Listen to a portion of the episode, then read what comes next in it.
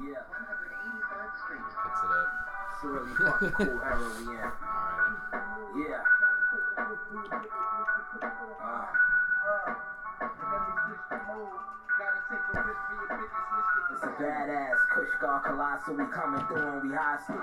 47 deep, so everything's getting toppled. Showtime, nigga, worth the James the goggles. Everybody's fucked like a high price brothel. You can't out hustle a hustler, so don't try to. Worth the Steezy, the Wait till I tactics get to is the still survival. I'll take it down. Fuck humble nigga, ride on your rivals. The hoes wanna hang like my pink coat toggles. Guess who's Bazak? Smokey and I'm here with the pack. After this, you gon' need you a nap. They throw shots, we don't even react. Mm-hmm. Like I ain't got Pedro on payroll to take care of that. Set it out where it's at. Nigga flow ain't fat. The bag heavy, skin Yeah. way back. Like Saturday. this, I had a nigga, not even rap. You can't compare them What's good? Shit, That's not even rap. Alright. Uh, and let me switch the mode. Gotta take a Turn that down. Shout out to Joey Badass though. Been in those shoes that fit the Alrighty. It is Saturday, May the 19th. And this is your host, uh, Mario Mario Caballero here, reporting live. Well, this will be recorded, but you guys get it. You guys know what I'm saying. and uh, here with a good friend of mine. You want to introduce yourself? Yeah, I'm Aeriel. I work with Mario. Um, so yeah, this is I'm gonna be a guest, and you know I'm super excited. I think this will be a good one. yeah, this is episode 24 of the Puro Caballero Show. Just uh, letting you guys know. Tune in live, or not live. Why do I always say that? Tune in. I this is why this is because I used to work in radio, so like I used to do like radio sh- hits. So it's and they like used to be live. yeah, it used to be live. Yeah, tune in live at seven o'clock as well. The LMU Lions are taking Yeah. on the Pepperdine Waves, coming to you this Saturday. I also used to do a radio show at LMU. Yeah, yeah. so like when I was like, Cool. I was like on campus, I would do like the the sports, some of the sports broadcasts Sports and stuff. broadcast, Yeah, but uh, anyway, we're on Stitcher, we're on Google Play, we're on iTunes Podcast, Apple You are? Podcast. Yeah, yeah, look it up. I didn't Look it up. Hit the follow. Give me a follow. Come on, come on. You just I- sent me like a SoundCloud I. I did because that's where I host it. SoundCloud is like the it's like the home. It's like the hub. It starts there and then Yeah. it gets sent everywhere else. But yeah, uh, yeah. Follow me on all those places. Um, let me see. Am I missing something? SoundCloud. Oh, TuneIn Radio. If you have that, I think you have to have a subscription to have that one. But eh, anyway, I'm on there somehow. Like they let me. They let me get on there. They let me in. They think I'm cool.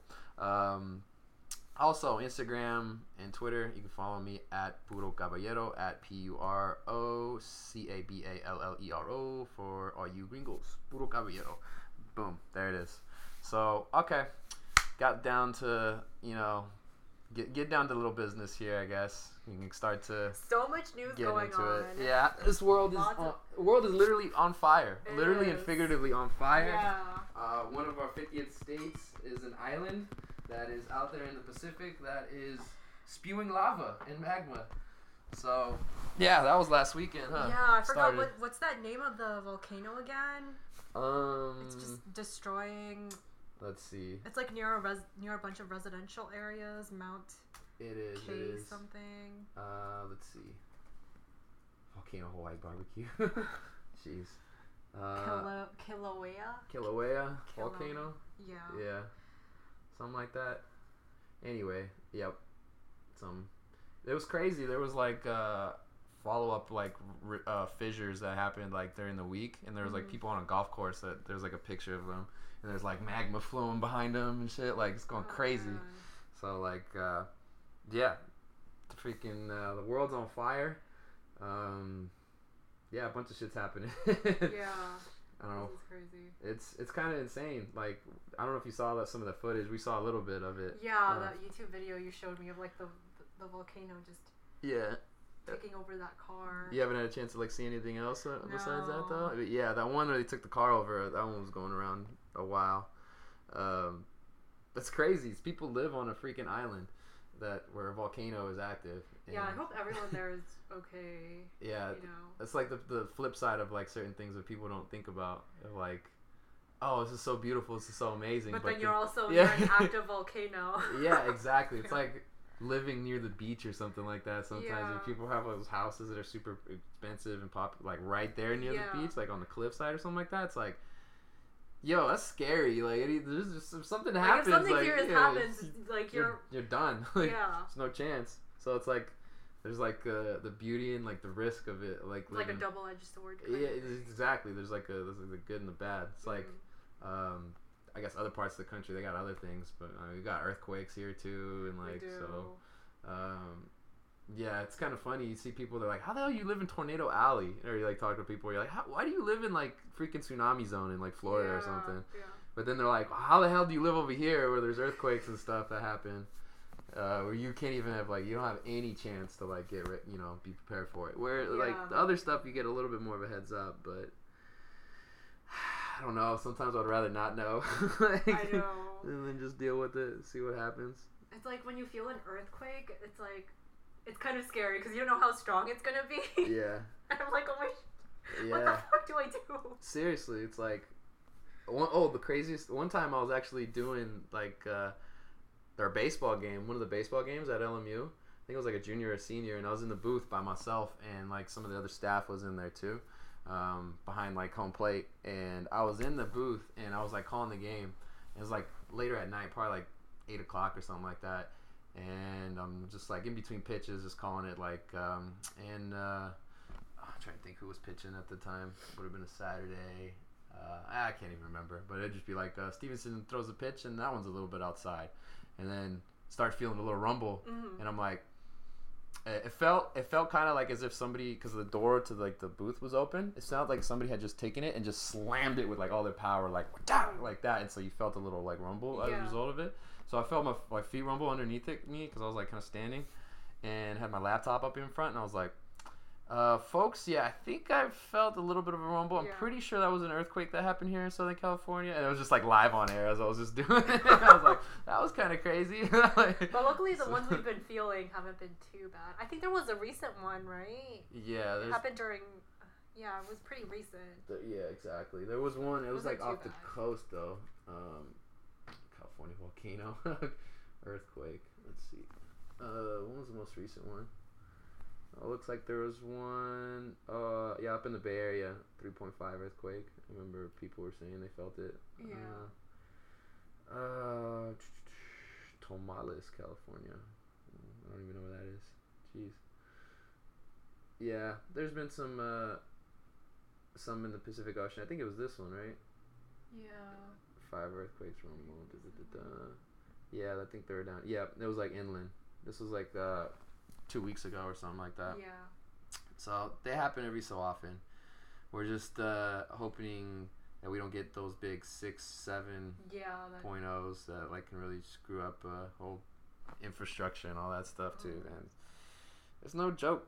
This world's crazy. hmm We got oh freaking there's a big garbage patch like uh, the Great Pacific Garbage Patch that's in the middle of the ocean of like all the plastics and stuff like really? that. I Like, didn't that's- about that. that's- yeah, What it's- is that? oh my god, it's, it's, it's crazy. It's crazy. It's like uh, I was talking about it I think on one of my other ones, uh, my other shows. Yeah, the Great Pacific Garbage Patch is here. Like, is it like a giant yep, patch of garbage just Mhm. floating in the Pacific Ocean? Pretty much, yep. Check it out. Largest accumulation of ocean plastics in the world is located between Hawaii and California. Um, the Kentucky. Like an island of garbage. exactly, exactly. It's it's insane. It's uh, the largest of the five offshore plastic accumulation zones in the world. yeah, Oh my god. yeah, between Hawaii and California, it's like huge. It's like so scientists have been like thinking about ways to actually like combat this, Uh-huh. and there's been like people who have like thought up of uh, ways to like catch the the plastic and like remove it from from the um, from the water. But there's also an accidental uh, discovery where they, they found an enzyme that helps break down some of those plas- plastics. Oh, they're able they're able to discover that and so potentially they might be able to use it for this purposes. So look I, at the size though. What I'm getting is like twice the size of texas? Yeah. yo three times the size of france? Look at that. That's ridiculous. So this is like just the accumulation of people dumping all their trash on the beaches or something, and then oh part of it what no part of it is is some of the trash from that comes from like just waste and things like that but the other part of it is a lot of the, the plastic netting that they the fishermen use and things like that and they get broken Oh, up Okay. and then eventually they get stuck and they the, like all the waves and everything pushes it into like this Yeah. pile and the pile just starts accumulating and things like that so it's like little things that fall off of boats and Yeah. all that stuff like really destroys the the um, the I guess the life down there. Yeah, I'm, I'm sure it has like a really fish. bad negative effect on like the ecosystem in the ocean. Exactly. They're saying that they found like plastic polymers in like the fish because they would like you know just consume it like not even like intentionally. Sometimes it just be so much like little small ones broken down in the water that Yeah. they just like it just becomes a part of the environment that they're living in. So they just they take it in and some they're saying that like some animals like what's crazy is what we're doing to the environment is that we're making certain animals have to be forced to adapt to like the changes. So then it forces like a different evolutionary process on them. So like now there, i'm pretty sure there's probably some fish that have uh, have some adaptations that make it more beneficial where they can survive even with the plastic polymer things out there and particles and things. And i'm pretty sure there's probably some that have died out because of that. You know what i mean Yeah. like it's crazy I remembered like watching this Vox video about what would happen to the ecosystem if Trump were to build the wall. oh yeah a Yeah, bunch of did you see animals that? no i didn't see that though I've, I've heard i've heard Yeah, I remember them saying something like basically, I forgot what animal it was that they have to adjust to that wall and it has like a really detrimental effect on them and you know all the more reason to not build that wall. Mm, So- yeah, and it's like they got fencing in a large part of it right now too. Yeah. And which is a little bit easier for certain animals to get through and back and forth. But yeah, that's like definitely a thing. Um, the animals' migration patterns and of like yeah, how that how that's been affected by people fencing in property and things like that. That's always been an that's been a big issue for like hundreds, two hundred, couple hundred years and stuff like Mhm. that. Especially as people who have wanted to own property that is parceled out. Let's just say white people who come from the East Coast, as they've come across America, they've Mm. encountered different species of animals that don't necessarily are not ad- adaptable to like those or like those are there's living environments and like the the native people who lived there before were a little bit more transient where they're like they're, they're like okay we're living we're a part of this like ecosystem in this community white people kind of came in and were just like we're just gonna do it our way kind of Mhm. thing and so there's been negative effects like as you see like as you know moving farther farther west there's been certain populations of animals that have had that issue Yeah. or just even the invention of like the freeway system that we've had like there's a lot of animals that just get roadkill Yeah, I and see stuff that like too that. a lot, quite often. which is which is a thing and like a lot of people don't even think of how that uh, has effect and changed different animals behaviors and stuff like you know they won't cro- like some animals are not smart enough to know that like you won't cross a freeway so i guess the ones that are smart they're the ones that kind of live. They kind of maybe their kids have the same chance of being as smart. So then maybe that animal like moves on versus another dumber one maybe doesn't make it. So it's like that has a big effect and like we don't even consider like that stuff too if you think about it. It's crazy. Crazy yeah, crazy. Exactly.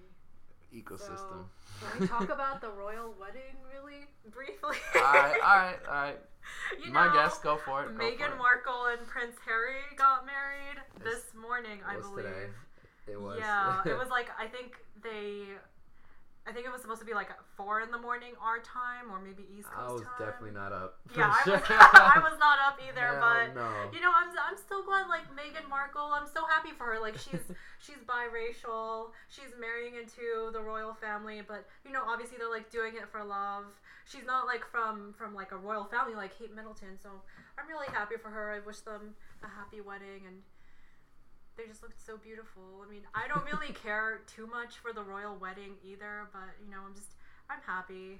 Yeah happy for them. there's definitely a lot of politics that were going into this yeah, one. yeah, exactly. just because like there's a lot of people who are like upset because she's got some African blood in her because her mom is Jamaican descent I want to say and Jamaican American and her dad's just like a white American and so um, yeah there's like a lot of uh, people in the UK that are kind of upset they're like man you can't what do they dilute the bloodline all that other bullshit that they think of I but know. but uh there's been a few instances that there was like some other like uh, princess or someone that was in the royal family who actually they said had uh, African blood on like both sides of her family or something like that. But she was like, you know, like I guess like considered mixed race. S- but this was like hundreds of years ago and stuff Yeah. like that. So um, that can be kept a little hush hush. And but they were saying that like it's it's not unprecedented. I guess is what is what uh, um, they're saying. But it's like the first time it's been like openly like brought up and Yeah. discussed, and there was a lot of issues too. I think her her uh, her father and her like stepfather didn't go yeah, there, like yeah, that. there were some issues Yeah. with like her. So I think Prince Harry's dad had to walk her down the aisle, right? I don't know I what think- happened, but it was uh, Yeah, there's some issue going on with her father. Yeah, look at this. Father. Here we go. We'll see what happens. We're reading it right now. Boom. Uh, I wish I was there. Didn't walk her down the aisle. That choice was more. Let's see. Okay. This is a, you know exciting uh, podcast right now as we as we read what's going on here. Um, they suggested it was his health that was the reason. Have you ever seen Suits? I've never seen Suits. Oh, like the show that she was on. Yeah. Yeah. No, I, I never really watched it. I had some friends that really liked the, the show, but I don't know if that's that type of show is necessarily my cup of tea though. Mm-hmm. Uh, Probably something related to his health. Yeah, Yeah. no, they're talking about walking down the aisle and the history of like what that means and stuff like that. So that's that's opening another can of worms. That's uh, over there. Let's see. Um. Oh yeah, I, I, I was reading this about that yesterday. How uh, Bill Gates said that he was creeped out how much Trump was like ogling over his daughter.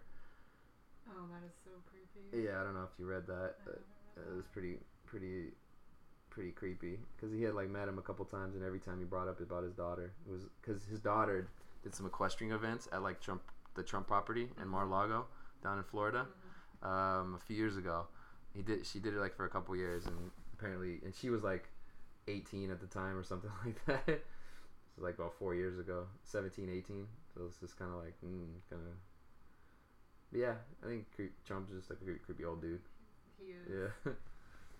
um. Yeah. So apparently he like talked to her, was being nice, left the property. Twenty minutes later, flew in on a helicopter to the same place to make a grand entrance. Um. Let's see. Say it's kind of scary how much he knew about my daughter's appearance. Melinda didn't like that too well. It was being crazy. Um.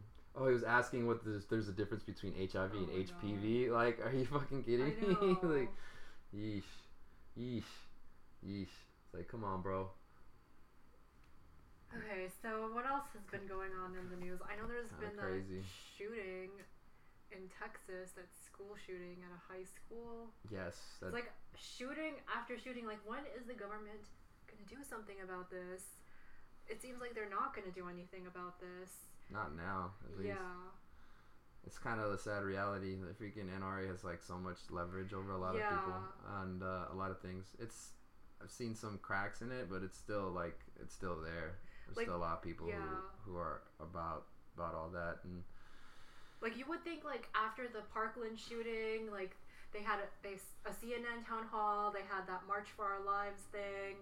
You think there would be like some sort of movement towards like stricter gun laws, but then you see this happen again. It's like because people in their bubbles and when they don't, they don't want like yeah? they don't want to hear the other side. when is this cycle ever gonna end? It- yeah, it's a it's a uniquely like American problem Yeah. too. So it's like it's uh, you you think of like logic and reasoning and you try to apply it to like what's the uh, and there's like very a lot of there's a lot of different confluence of different issues going on because like obviously the one excuse that a lot of people like on the right like to use or the one thought pattern is they'll say like it's a mental health issue they'll try to frame that yeah, they always try that to way blame it like on that, but which there is some validity because I think mental health doesn't get discussed enough, but outside of the context of like mass shooting, it hardly ever gets discussed. So you never really see the people use it. It's almost as like a scapegoat, as like the trump card that the that, like, the, the conservative uh, figures use for like, oh, there's a mass shooting. Well, it's it's because of mental health. Well, what are you guys doing about it? And then nothing, no follow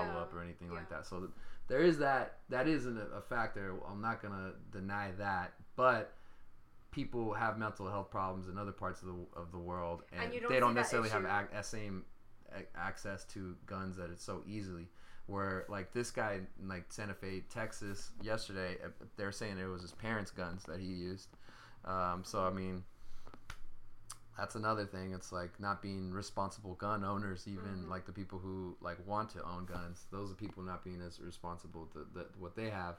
And then it's just like, I think of people who like do risky jobs or like uh, have access to doing things that people might consider like a, a risk in some certain aspects, like driving a car or being able to drive a motorcycle or operate heavy machinery and stuff like that. You have to do like training and testing, and you have to like if you have to have a driver's license, if you like have an accident or something like that, and you're at fault, you might nes- need to do like some training because of it, like mandated by the government or something like that.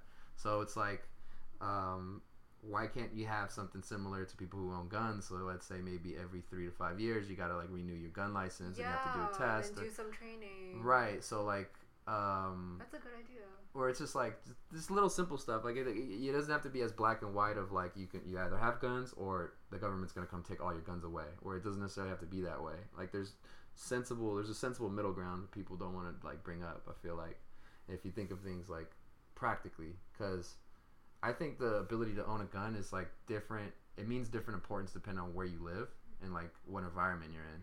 Yeah, because like Yeah. for me, I've never grown up with a gun. Like I've never even shot one, so I don't Right. like, you know, you know, I don't really know what it's like. Right. Versus like maybe someone like myself who I've like is growing up in like more of a country setting, like more rural area, Mm. where I could see like there's a need for like a gun when there's not people like the next closest person to you is like two miles away, and um, if something happens to you out there, like the cops aren't coming up for hours, and like or the sheriff isn't coming for hours Really? sometimes, Yeah. yeah, or like a, it's there's they're too far where if something crazy is happening to you now, like for instance somebody's coming to like assault you or something like that, And then you call 911, they won't show up until like a couple of hours. or they might not show up until maybe like an hour from now, just because they're so far. And, they, yeah, they, and yeah. the low smaller communities, sometimes if they're preoccupied on something too, then it might take them longer to get to where you're at. Yeah. And in these like small municipalities and these counties, they're um, um, it's it's large, largely spread out, but there's not as that many people too. Yeah, So exactly. it makes like getting to the scene of the crime or whatever's going on difficult. Versus like if you live in a city, it's a little bit easier uh, for like that to happen. If you like you call law enforcement and Mm. for them to show up. Now, how law enforcement is going to treat you when they show up was also a diff- another different discussion based off of where you're at in a certain town, even in the countryside too sometimes. But that's like that's just kind of the idea. It's like when you're out there, you can it's things get kind of a little hairier, and like there's a lot of real true life crime stories that have happened like in the areas where I grew up, like in outside of Stockton. Like there's this, for instance, there's these one guys, these two these two killers. These like I would say like they're mass murderers or not even not mass murderers, but they're definitely like sadistic murderers or they were. Uh, they were called the Speed Freak Killers, and they would um, hot get hop up on like meth. That reminds me. Yeah. You know they caught the Golden State Killer with Yeah. using gene DNA stuff Yeah, from it. like sites like like I don't know I don't know if it's exactly like 23andMe but sites like that. Yeah, That's crazy. and they got it off a cigarette bud too, the DNA. yeah, they like- use like the genealogy of like people he was related to, right, or They- something. I don't. I'm not sure what the what it was, but I know they caught him like using like crazy DNA evidence. Yeah, so they caught like- him like four decades later. Yeah, it was insane. He was an ex-cop too. He actually committed some murders in Lodi, the, the town no- north of me. So that was gonna that was gonna be like my segue into that. I was gonna bring that up. So like, there's like legit articles from the 80s and like the Stockton record of like the East Side Killer and stuff like that. Yeah. And they didn't know who he was, and he he like lived in or he was like he was in that area for like a period of time in the 80s, like. Oh. Like yeah, this is like the yeah we like feel it like it's like right there kind of thing. So so yeah, there's that that happened. But like I was saying, the Speed Freak Killers are these two guys that like would be out in the countryside on like the east east of Stockton, so in like Linden area or Escalon area, way out there. And what they would do is they would come up to like a lot of they would you know get get high on meth and or get drunk or and or both, and they would go and drive out to the country where like these like intersections, these stops where there's these long long stretches of like two lane two lane streets and highways and so it's like like i said like maybe like five miles to the next like major like rest stop area where there's like a you know like liquor store or like a you know grocery store or something it's like miles on either end. So they would go out to these like remote locations in the middle of the night, and they would take like a hatchet, and they would like they find these women who were like driving solo, Yeah. and they would stop them, and they would like pretend like they needed gas, and then they would like brutally rape and, and murder them, and they had like dozens of bodies of like people that like went disappearing, and they they ended they let they dumped a lot of the bodies in some of the wells in the area, and like and they they had a couple different um, locations where they would do that. So th- they never caught them, and they they were uh, they never caught them like in the middle of while they were making the killings, right? So there's these two guys. Both of them eventually went to jail for different like charges and offenses, Yeah. and they didn't put two and two together. So they were in jail. One of the guys, I think, died in jail, and the second one, he was still alive, and he eventually became uh, had a relationship with uh, this guy who was a reporter for the Stockton Record, which is a local newspaper, and then eventually the guy started spilling the beans in terms of what he did. He started like admitting to everything, and he because he was going to be in jail till he died, pretty much. So he started admitting to stuff, and he told the reporter like the exact locations of where the bodies were and things like that. So this was like right after I graduated high school, so about like 2011, 2012. They immediately started excavating and going into all these locations there and areas and stuff like that. And out in that area, I have like some cousins and like aunts and uncles that like have a property where they could literally like a couple properties down they were doing the excavating and stuff like that, like right out there. Did you see it? like oh yeah, when I visited them Oh like at their God. house and like they were like yeah, they're you can kind of hear like when they're doing the digging and like all this stuff and it's like you know um couple couple properties over. Yeah, and yeah. uh they were they were telling me about it and all that stuff. And I was keeping tracks on like reading the articles of like what they found. And yeah they found a lot of bodies that were like buried in a lot of like old wells that were got like um, uh, covered up. And um, they had about like three or four different locations where they had like massive graves and stuff. And it was just like oh, it was crazy. And there was like people who came out later and were saying that like uh, there was one lady who said that she saw them, uh, and the guy had like a, um, a like a hatchet or like a um, you know a uh, Machete? not a machete but Axe? Uh, like an axe pretty much, and was like walking up to her car like uh, like super late at night like in the early 90s and she like eventually got away like she zoomed off like right there Yeah, that's good. but uh yeah she was saying that that was yeah, that was for sure them and Yeah. that there was other accounts of people saying that they had somebody missing that went missing in that area during this time so like it like it was for sure like everything added up like this is like legit what happened Yeah. and that was like in the area I grew up and all that That's stuff, like scary. right there. And so you got like random stuff like that. I could see why somebody might want to own a freaking shotgun, but at the same Mhm. time, they might not necessarily need a freaking a- AR-15 or AK-47 or, or like an assault rifle or something like that. Something that is like, uh, like a handgun. yeah, I, I can. I will give you a handgun. I will give you a shotgun if you're out in the countryside too. Because the other thing too is like animals can attack you depending on where you are, like ru- how rural you are. Like you could have a, a coyote or a mountain lion or something like come and kill your dog. Like that happens. Like people's dogs get snatched by like Coyotes. coyotes and stuff like that. Like that happens from time to time. Um, and so, um, or they'll get into a fight with like a, a wolf or, or something, depending on where you are in the country and stuff. Like these are things that people don't consider and like don't think about, but it's like legitimate reasons for like wanting to, you know, own own that. that. Because I have a grandpa, he owned like a bunch of orchards and stuff like near the Oregon border. yeah. Um, and yeah, before he passed away, like I remember we'd go visit him at like because he had like another property out there too, and he had one like closer to like where we lived in Stockton. And so we'd visit him every so often, and he had like a um, about like three or four shotguns that were out there. But that's because it's like super rural area, and, and like you got to protect your property kind of thing. So there's a valid reason for having that stuff, but there's a, there, you got to be like, like you got to put some limits on it, right? Like not not everybody can get a driver's license, right? Yeah, yeah, exactly. I remember like listening to a podcast about how they caught the Golden State Killer using like genetic databases Uh-huh. that people would use and upload. Yeah. So there's like some there's been like some t- debate about that like is that acceptable for cops to use these genetic databases of other strangers so Mm. they can catch the golden state killer how do you feel about that i mean i feel like Mm. it's great that they caught finally caught the golden state killer but then Right. also there should be like some regulation maybe like some sort of disclosure like to the people using these databases for their own just knowledge Yeah, I, I, I've read up on some of that, like the it's interesting the, like the terms of in like uh, in the way like what you're giving up when you're signing off on like using 23andme or like Yeah, uh, I've whatever. never used one of those. I've been Have like nah i haven't and i've been kind of on the fence about it i've been really Apparently, you have to like spit into something. Yeah, you just like spit into a little tube and you give it to them. But then they have what they do is they have you sign away like the. I, from my understanding, I could be wrong.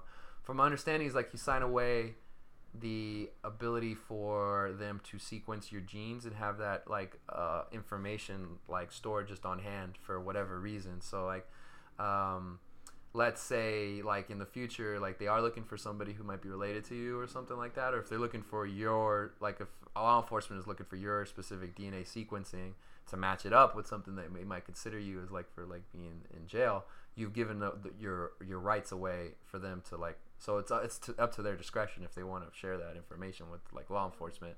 Or like for instance if Really? So you get no sh- no say in that, but it's like you, you, you that's like kind of like the the terms of agreement for them to like give you the I didn't know information back so it's almost like as if they're selling like this like oh yeah you find out where you're from and like all this information I didn't even know like they they're- kept the information yeah they keep it on hand. yeah. after they.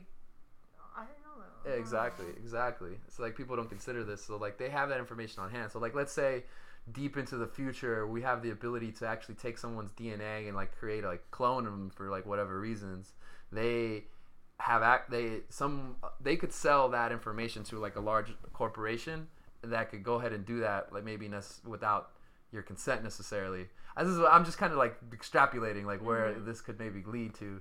So I'm like, hmm, I kind of want to hold on to like what the fuck I have and like have some like independence and shit, and shit like that. So I'm like, because you, I don't I want to like put myself in a good position moving forward into the future, but it's like, damn, I kind of want to know like what kind of like I think ancestry that I do have in me. so I think it's like there should be an option, like when you when you do these like 23andMe things, like there should be an option like I do not want you guys to store my data or whatever. the, it's Like even check that box. even still like the way data runs it still can be like manipulated and taken and, and like accessed like remotely so like uh sometimes like for instance like you know when target gets hacked for like a lot of the account credit card accounts Mhm. and stuff like that sometimes they don't necessarily hold all that information like permanently but since it touches their servers if there's somebody who can like get access to that they could they could pick it up and copy that information so sometimes that could even happen too. And you know how like all these there, there's a lot of news about like be,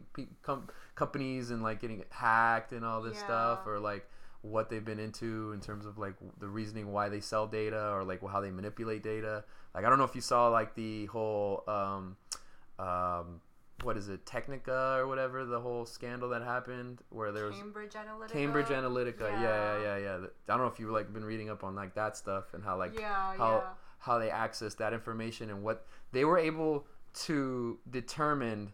Uh, it was like so much information just based off of your, your Facebook profile. It's so creepy. Like they were saying, they were saying they were able to determine if somebody was not only gay, but if they were gay and had already come out to their family or not, or like to their like social group, just based off their Facebook. based off of their Facebook profile and how they acted and how they reacted to certain things, and like that's like kind of way too invasive and crazy. Yeah, is. and like they were selling that information to like Russia and like all these like uh, shady actors who were trying to manipulate public opinion in America on certain issues and topics and trying to distract people in How do certain you things. think? How do you think? like this is legit. This is real. This is actually happening. is. So Yeah, definitely. How do you think Mark Zuckerberg handled the testimony when he was testifying? I don't. did you see the meme of him like you know how the the, the There were so many memes. Did you see the meme of him with the dog where it's like, "This is fine," and like the the house is burning down? like that's what I like pictured him in like the whole time, like him drinking the water, like like looking like all robotic and everything. Like this dude is looking shook up there. Yeah, Like- exactly. He's just looking not confident at all. and I think he's gonna testify in the EU or something like that. Oh, he is. Yeah, I think it, I read about it, so we'll see how that goes. He still doesn't want to testify in the UK, apparently. Yeah. Because UK has really like, apparently I think they have string, more stringent like anti-piracy or not anti-piracy but like anti-invasion, uh, which uh, actually I'm not sure. Um, but yeah, I think their laws are set up a little bit differently, so they might actually be able to take some like recourse against him or against Facebook. So we'll see what happens. Yeah, we'll see if we'll that see. that ever does come come true. Yeah, and what crazy. What else has been going on in the news? I know there's been like the Mueller investigations. It's been a year It has been. we hit Trump. we hit the Trump's investigation. It's like first year anniversary, which is uh this is crazy. Um, yeah. What are your thoughts though? I mean, you know, Mueller's team has been like pretty good at not leaking anything. Um, you know, do you think he's gonna get indicted? Trump? He's uh, his team has indicted a lot of people already. That's what I was about to say. They yeah, they definitely have already. I just always think of him saying of Trump saying no collusion. That's, that's all he ever. No says. collusion.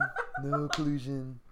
Twisted media. Liberal. Liberal twisted Fake media. news. Fake news. Jeez, it's horrible. Yeah, Uh, but you know, it's it's just gonna be interesting to see how this plays out. There's, you know, yeah, we'll see definitely, what goes on. definitely, definitely. Um, There's that racist attorney in Manhattan. yes, yeah, we can get into that. I was gonna say something before we get into that though. There was uh, someone. Hold on, I got. I was like, I was on Twitter and I saw something that was really, really good about what you're saying. Here we go. Clinton email investigation, two years, zero indictments, zero convictions. The Benghazi investigation, four years, zero indictments, zero convictions. Whitewater investigation, six years, zero indictments, zero convictions. Trump Russia investigation, one year so far, 19 indictments, four convictions. Wow.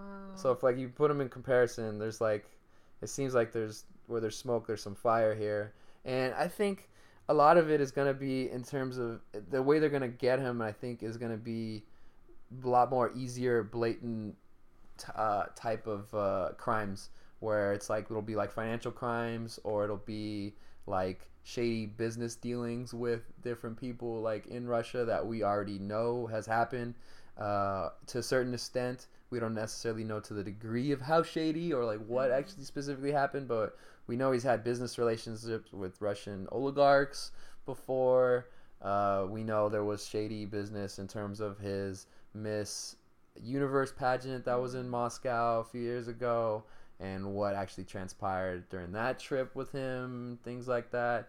There's been a lot of uh, talk about his other businesses that have failed and gone under in Mhm. terms of how they've had some p- possible ties to uh, like some financial kind of bailout and things like that yeah, kind of yeah. um, we know that Jared Kushner sold a large office building, or not office building. It was a large, um, I think, apartment building or something like that in, in Manhattan, in New York, that he actually bought right before the economy crashed. And he, it was like everyone thought it laughed at him because it was just like, dude, you just Yeah, like lost a ton of money. Yeah. And so he was just like holding on to that property. Eventually, he sold it, at, let's say, a couple years ago Mhm. to a, a Russian businessman who like paid like five to ten times more than what it like would have been worth on like the open market. So it's kind of like a hmm. I wonder why he did that. Like he didn't need to buy that property, so it's like hmm. I'm giving him some money as like a thank you kind of thing, you know. So like there's there's that. There's I mean we can go back into farther farther back into Trump's like business life. There's the whole fact that when he was on a, a casino owner in Atlantic City, he had a history of having some connections with people who had like uh, Italian mob ties, like way back then. There was uh, um, one particular individual who would come in and he was a blatant like racist too, and so he every time he would come into to Atlantic Trump's Atlantic City casino, Trump would uh, call the management and force all of the staff members who were black to be off of like the main casino floor when he was there at the time. Oh my god. So like this is like well known and documented. It happened in like the early '90s and like the late '80s, and there's footage of Trump with this like I can't remember his name, but there's like this shady like guy who was like with the mob, the mafia. They're sitting together ringside at like a WWE wrestling event at like um, probably in Atlantic City, um, like one of those pay per view like WrestleMania. It was like one of the big WrestleMania events, and that because Trump's like kind of flirted with like you know wrestling here and there. Um, but he was there like on footage with the guy, and after the fact, he said he never knew the guy, never met him. Where it's like, bro, you're right. You're like, Uh, we got we got you on tape. We're right here, bro. like, what's go- what's up? Like, so there's it just it goes it goes it goes deep back in terms of him not having the cleanest bill of record for like Yeah. what he does with his businesses and stuff. Yeah. Um, I mean, we can start at the fact that his family, his parents were like slumlords in New York City, Mhm. and an applicant, and when people would put applications to like uh, rent out an apartment with them, if you were a person of color, they would put a C on your application up on the top, big red C. So like they would kind of, you know, they would be able to redline certain districts and stuff like that, kind of, like by by you know by their own power. So it's like you can tell like where the the lineage and like the the the history of where his beliefs come from, especially considering that his like grandpa was also a member of like the Ku Klux Klan in New York City. Really? I didn't know that. Yeah, there's like uh, and in in like the the New York Times or like one of the New York newspapers, they, it goes all the way back to like the 1800s, right? Um, there's like accounts written of like his grandfather being caught in uh like a rally that the Klan members had through like Manhattan or Brooklyn or some one of the boroughs way back then of like anti-immigrant like rhetoric and all that stuff too. So he's like on record of being known to have been a member of the Ku Klux Klan party when that happened, and the KKK was like real popular during that era of like you know they gained more prominence because like when they were created they actually weren't that as big in like the the middle I think it was like 1860s they were made but they gained a lot of prominence during the the um um what you call like after um when like the Jim Crow era kind of came Mhm. about like after the Reformation era so there was like a little peak period in time where like a lot of black communities got like some prominence and then the Klan came in and kind of just smushed them all down again kind of thing so and it happened everywhere like in New York City like you wouldn't Yeah. you wouldn't think of it like that right Yeah. like it's a big city exactly. which I guess can kind of transition to what we were talking about earlier attorney with that attorney in that Manhattan. yeah we were watching that video a little earlier that guy was like Dude, that guy's an asshole. pretty much yeah Fucking dick. yeah he's like just shouting at people Like he deserves the public humiliation yeah it was that crazy he's been receiving. it's it's it's insane like Like how could you ju- how could you just assume that someone is undo- undocumented because they're speaking Spanish? there's that and there's like a lot of other things too i mean i'll take it even further how can you as somebody who's like all right well we could take it we could break it down in a couple different ways how are you as somebody who's like uh jewish that has like constantly been someone who's like a part of a community that has been ostracized in Mhm. multiple uh, like numerous nations and regions and countries throughout the whole history. of your existence and you've constantly moved and and uh, adapted and, and been able to find a way to survive and everything like that. So you've had like a common struggle that is like unique to your very own like you know history. How could you as like a person of that community also lambast somebody else is uh, pretty much doing the same exact struggle that you've maybe been through maybe at a different point and it's maybe looks different but there's a lot of similarities in terms of like what you know uh, he came off as like super condescending. Exactly, too. exactly.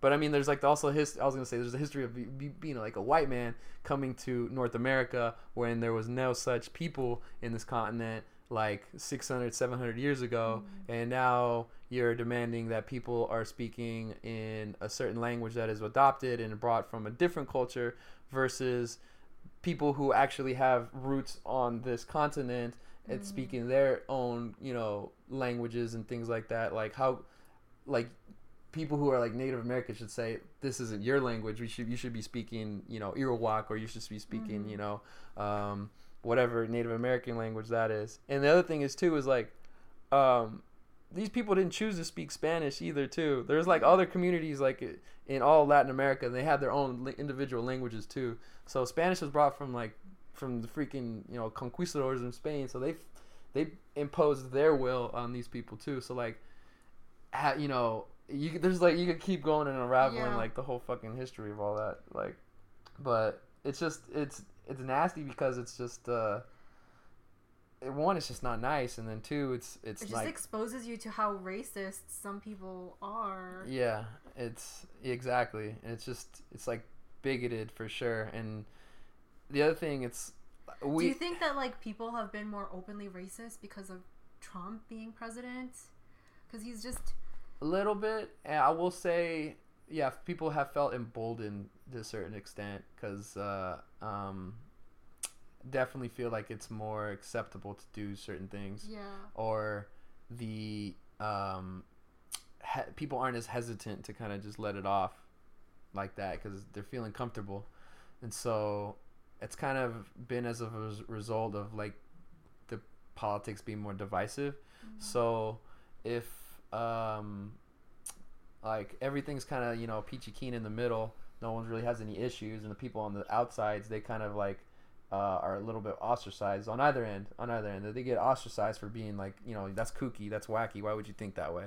And so what's kind of happened is like as the the uh, political views has kind of been moving farther and farther to the edges those kind of wacky and kooky people are now feeling a little bit more included and so maybe those people can uh, ex- are feeling more emboldened to express themselves and so now the people in the middle who are kind of ha- might have a you know uh, they might be over here on a certain issue and they might be over there on another issue most people I want to say are, are in that kind of middle. Now they're getting drowned out and their voices and getting kind of getting heard. And now you got these people who are like super, uh, super conservative, racist, like bigoted, like homophobic, and like uh, um, those types. You get those type of people standing up. And then you get the really far radical, liberal, like super progressive, and like uh, in certain regards, they kind of take a lot of liberal ideologies, maybe like in, a little too far in terms of things, where they don't think of things as like in practical reasons. They think of things like, um, you know, like this is how I think it should be, and this is how you know, like, like some of the, the liberal thought has kind of um, made it so, like, if you're more like if you're somewhere in the middle, like you kind of have to almost jump in all the way to kind of be accepted a little bit. Because Okay. because in I've kind of felt like there's some people who are like who like maybe 90% of the time they'll consider themselves liberal and they might have like 5 to 10% that are like is maybe somewhere in the middle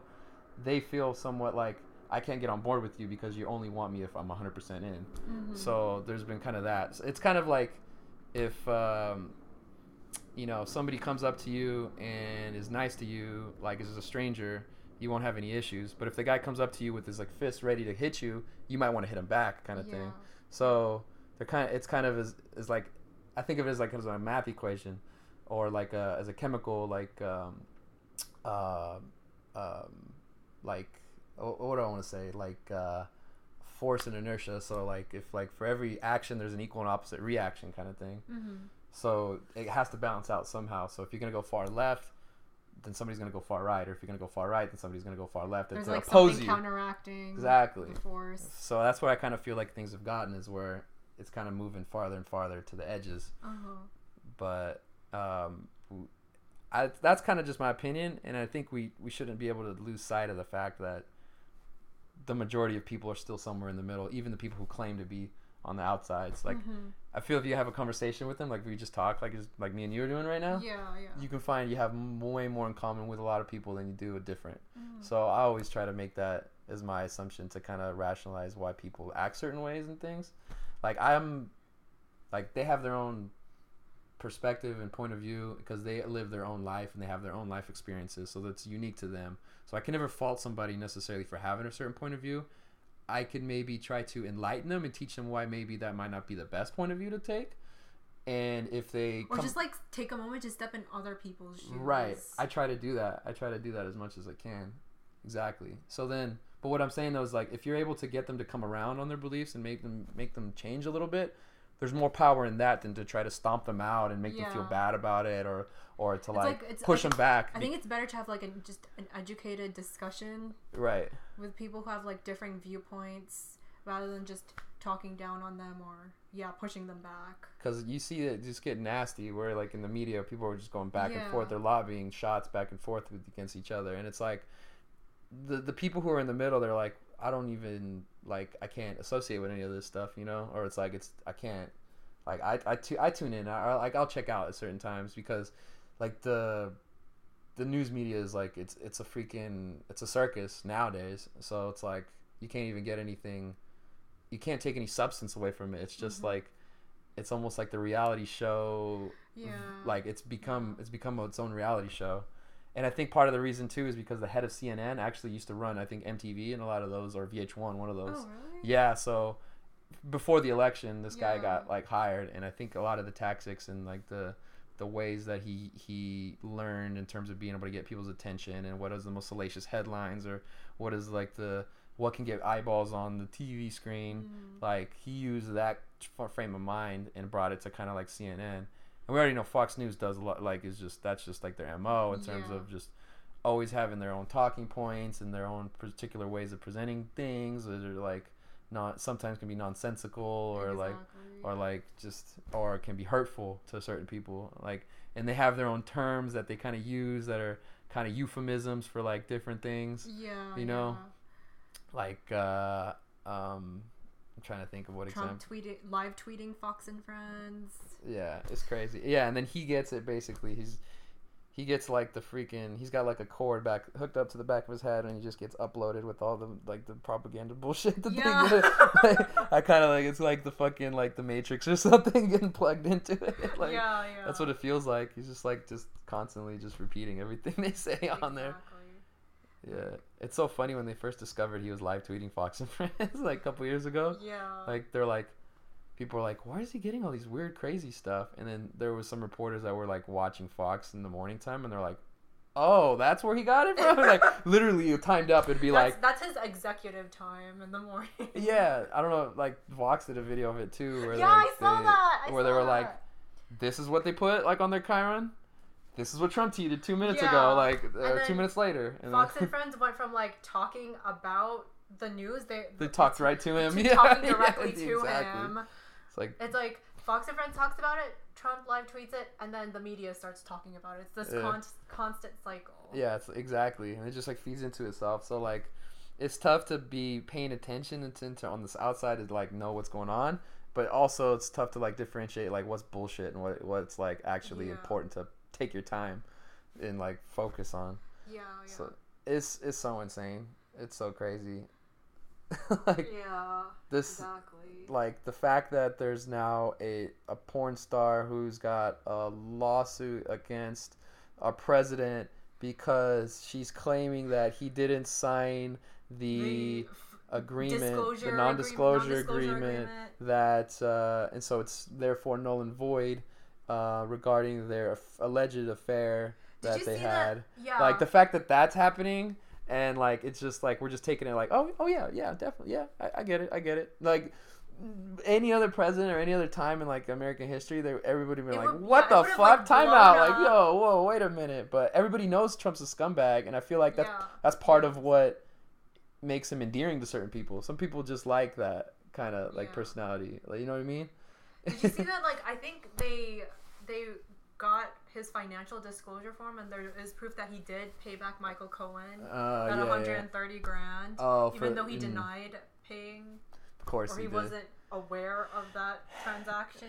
Yeah, yeah. Cohen is like one of his shisty like henchmen, pretty much henchmen His lawyers that like Yeah, pretty much what he does. Like, I don't know if you know Trump's like what he did like in terms of like lawsuits and litigations that he did before he became president, but he had like I know he owned like a bunch of taxi medallions. well, no, what I was just gonna say is that like he um he had like thousands of lawsuits against people who have like either like said something wrong or like threatened to do certain things against him, and he doesn't yeah, I know intend he's to. like super loyal to Trump. Well, not, not I'm not talking about Cohen. I'm talking about Trump himself though. Oh. Is like Trump, like, like let's say for instance, Trump has like a deal with like a, a contractor to build like um, apartments, right? So you have a deal with him, or let's say he's building a new Trump Tower, and this company does interior decoration, right? And it's a smaller business, so like they employ him, they do all the work, and they send him the bill. He maybe doesn't pay the bill, or he pays like pennies of the bill. And so the people are like, "What the fuck? I need my money, so I'm gonna take you to court." So what he will do sometimes is he'll drag that court case along, or he'll countersue you up the ass and like ask all that money. And so what happens is like these smaller businesses, they don't have like the funds available to like Yeah. pay for the legal fees Yeah. that Trump does. So he'll just bleed them out in court, and eventually the Oh businesses go under. And so like that's happened multiple multiple times in a lot of his constructions that he's done. And so like that's one of the ways that That's he's how- been he's been able to kind of like you know build Build. build his businesses and stuff like that. So God. yeah, there's that history. Um, Like, I've, I know way too much about this fucker that like it just pisses me off. But like, it's just like Yeah, rightfully like- so, though. like uh, for people to like talk about certain things, I feel like if I want to add my opinion, I gotta like know what I'm talking about. So like. I'll, like. Like this last couple years, I know way too much about Trump's past families and stuff Yeah. more so than I ever needed to know like in my life but there's a reason and there's like an origin story in terms of what a guy's like mind frame and mindset might be so in my opinion I wanted to know what that shit is so like you put these different things together and you're like oh this guy's just like a, a scumbag from like the get-go pretty much Yeah. So- that's, that's kind of what it is it's just crazy. everything I've heard about the guy with those business dealings is just super super shady Super shady. Yeah. super shady with stuff like that. And what he would do too is like celebrities and other people would like talk bad about him. Like the, uh, for instance, um, back in the '90s, he had a Miss Universe model who won, and then afterwards she, because I guess during the competition she was like uh, controlling her, suppressing her appetite and stuff like that to maintain her figure. And so like after she won, she kind of like let herself go a little bit more.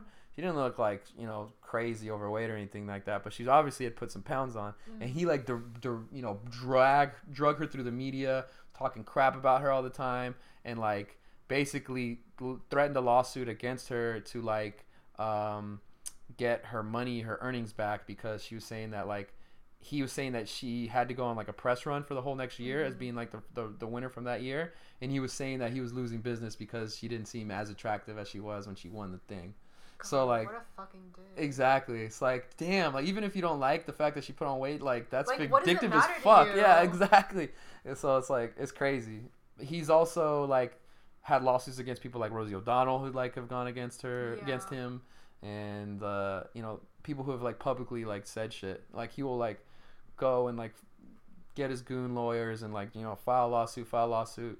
I was watching an episode of um last week tonight, uh John Oliver Mhm. and he did a whole episode on like all the litigation and stuff like that. He broke it all down. This is why I like, know a lot of it. So he was saying that there's more. Was this a recent episode? this is one for like like a year or two years ago, Okay. so it's from a while ago. Um, it's back when I had HBO Go, so I was watching it.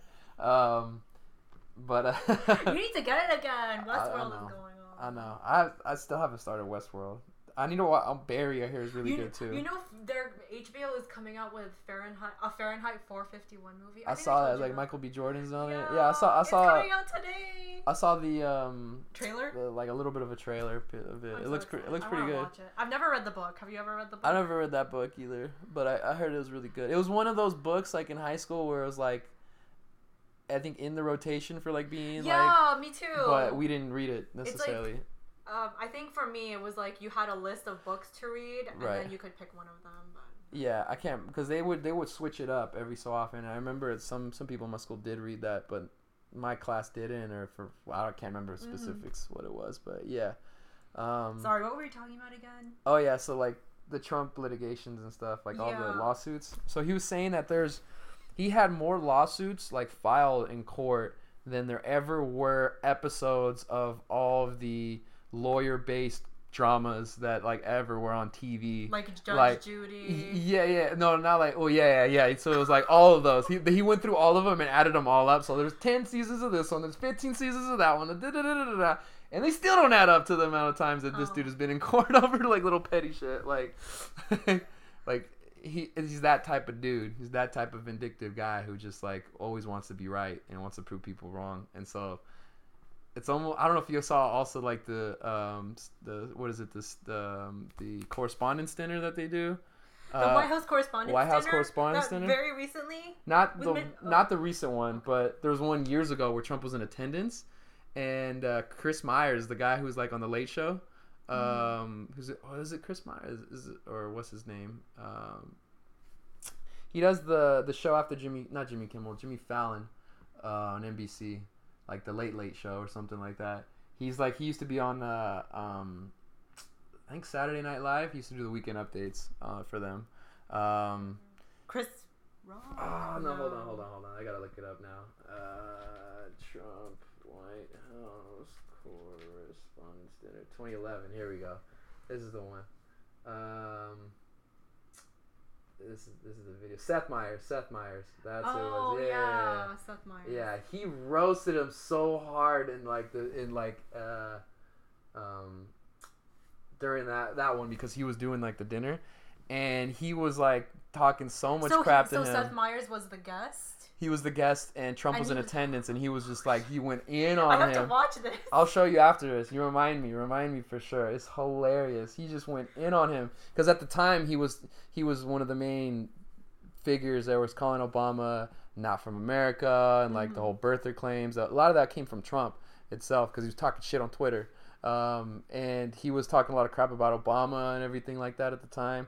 So it was, it's almost as if Seth Meyers might have pushed Trump to be like, you know what? All right, screw you then, motherfucker. I am gonna be president, like, and I am gonna take over the shit. So, like, there's a, there's like a timeline and a history of like shit that has happened to him that kind of maybe push him into like wanting to do all this crap that he's doing now.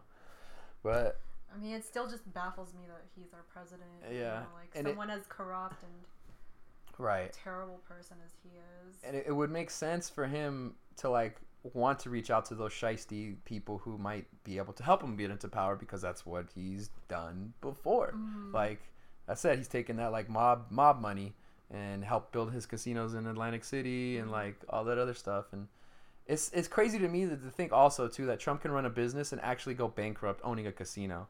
Like a casino fucking Yeah. prints money almost. Like Yeah. people have gambling addiction problems and they're like we'll give you the money like you gotta like really fuck it up to like not be able to make that business yeah. make money right like it's almost like if you own a liquor store in certain areas it's like yeah that's always gonna be making money because people are always gonna be wanting to be drinking alcohol like you know what i mean like certain things like that you're in california now if you own a uh, uh, dispensary shop, you're probably gonna be ma- like be able to like get business like pretty consistent because a lot of people like smoking weed here in California. You know, exactly. it's like certain stuff like that.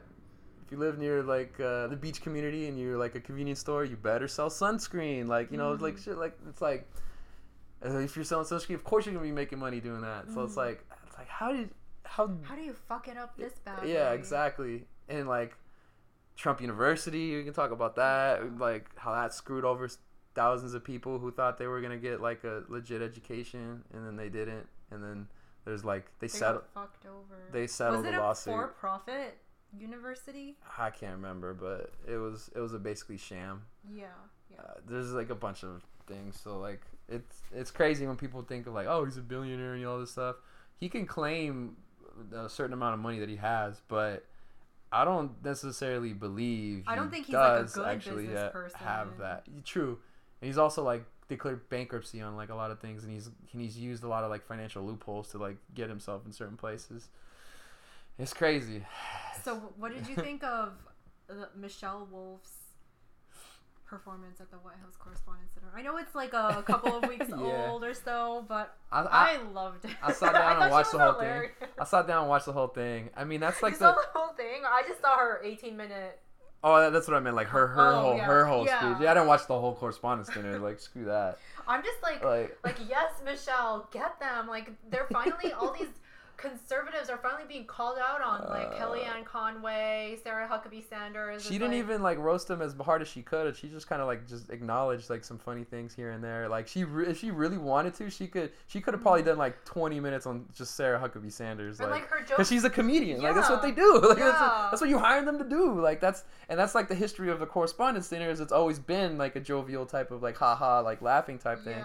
So the fact that all these like Republicans are getting all butthurt about it and stuff like that makes me just like Like get Come over on, it. Exactly, Come on. You're- exactly. You're, getting called out on for your bullshit. exactly because like um yeah I mean at the same time too it's the um he's they got like you gotta have like some thicker skin and like certain things. You gotta understand that she's like needling you on purpose because that's what she's asked to do. That's like her her job. Like Yeah. right? Like if you can't be upset that your freaking sink is unclogged when you hire a plumber to come to your freaking house, right? Like, Exactly.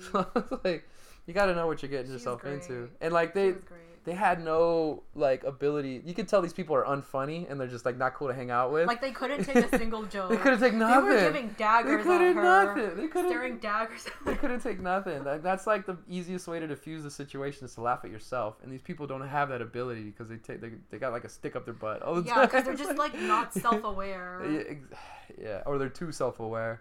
Yeah.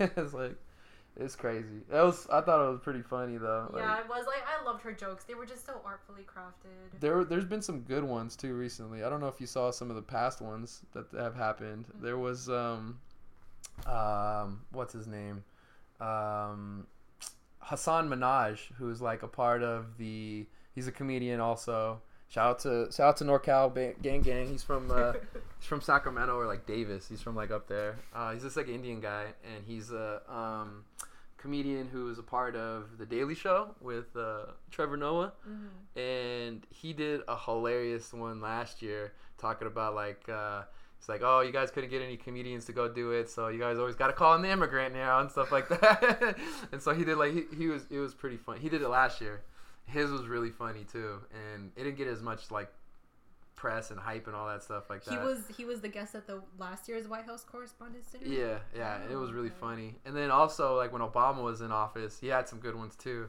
He had um um I don't know if you've seen like Key and Peele, like the comedy sketch Mhm. like show.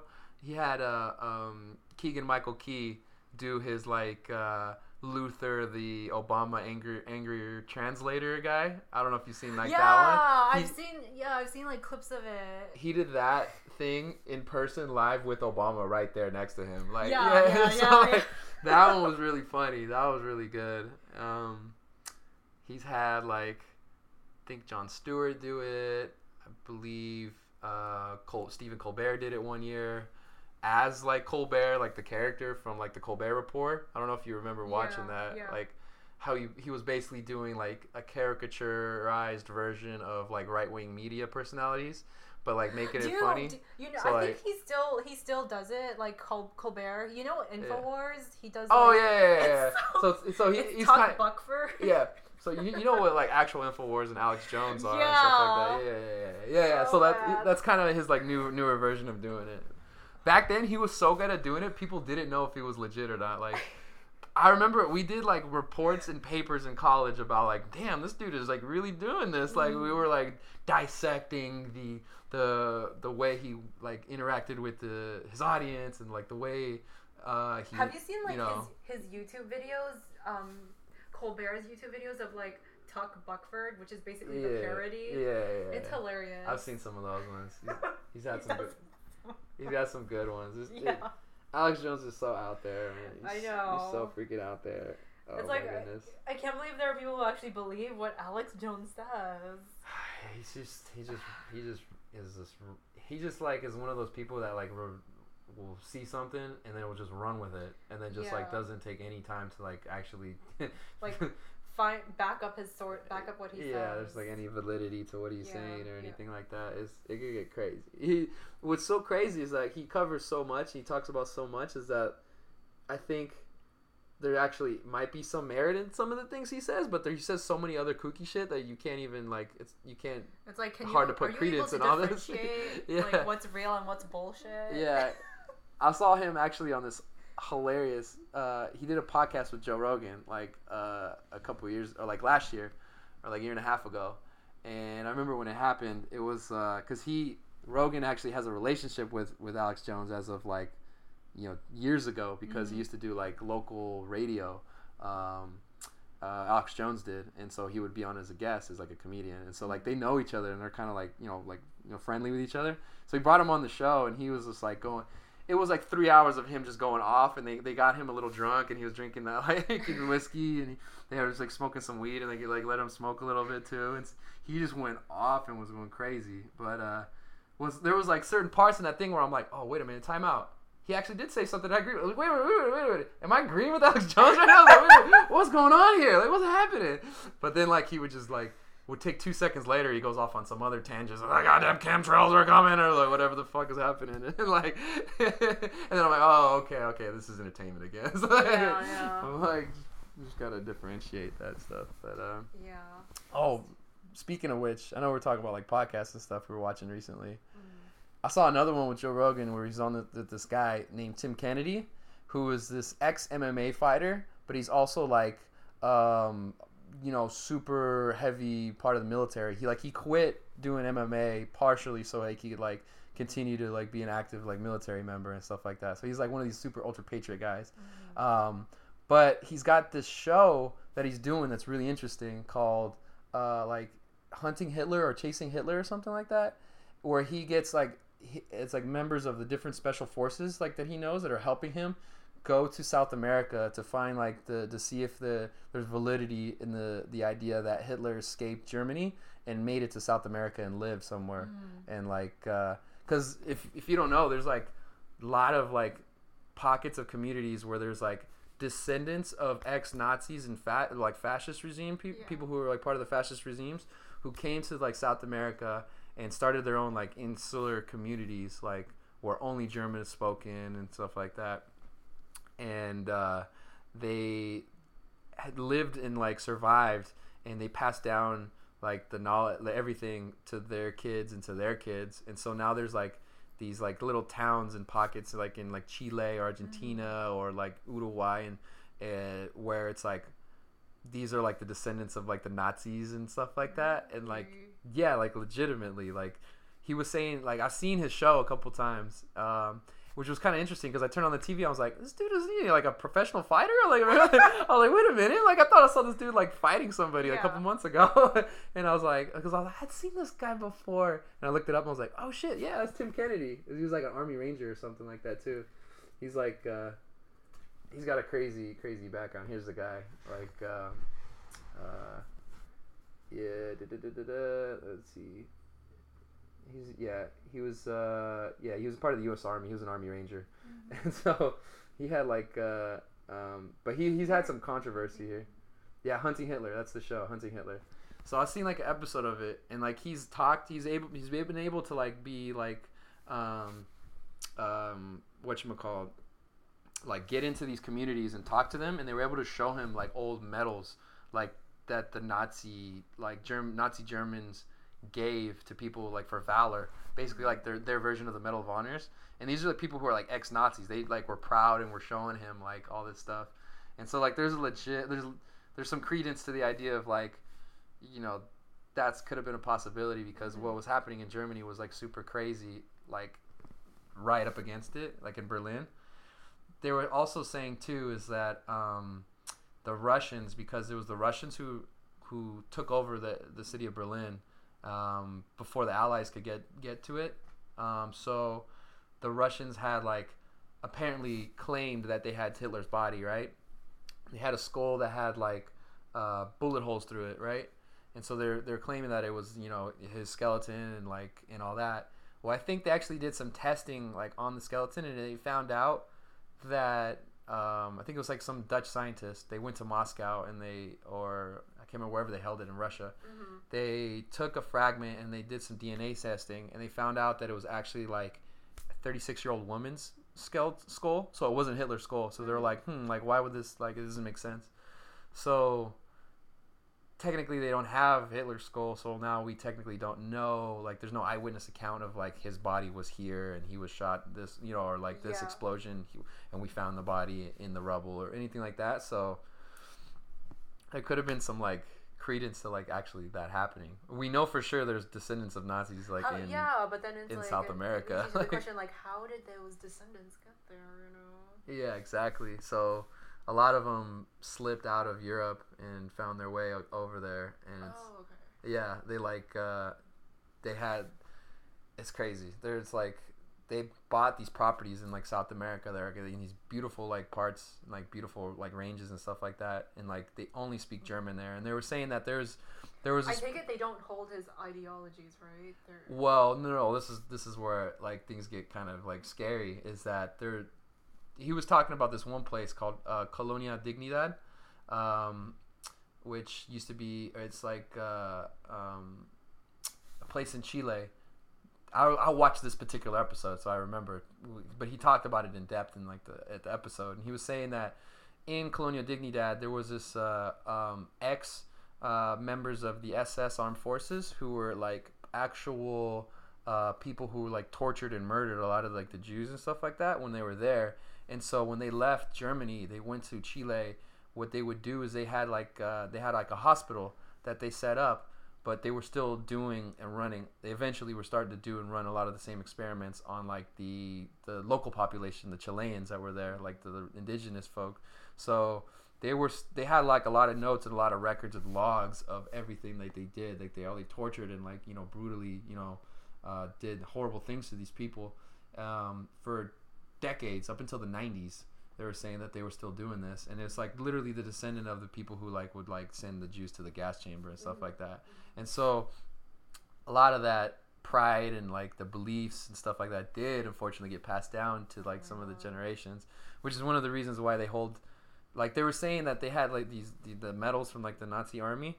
They said that they would have like white gloves on and that they would present it and they wouldn't they wouldn't let anybody see it and touch it. Not even this guy tim because they thought of him as dirty not being ethnically clean and all this stuff like that because it's still the same mentality it's still the same idea and they really um what was crazy was he saying is like what they did is when they came to to south america what was happening on at the same at the time was the U.S. was immediately, as soon as they took out like the Nazi forces, they began to fight the Cold War, anti-communism, right? So that became eventually the next enemy.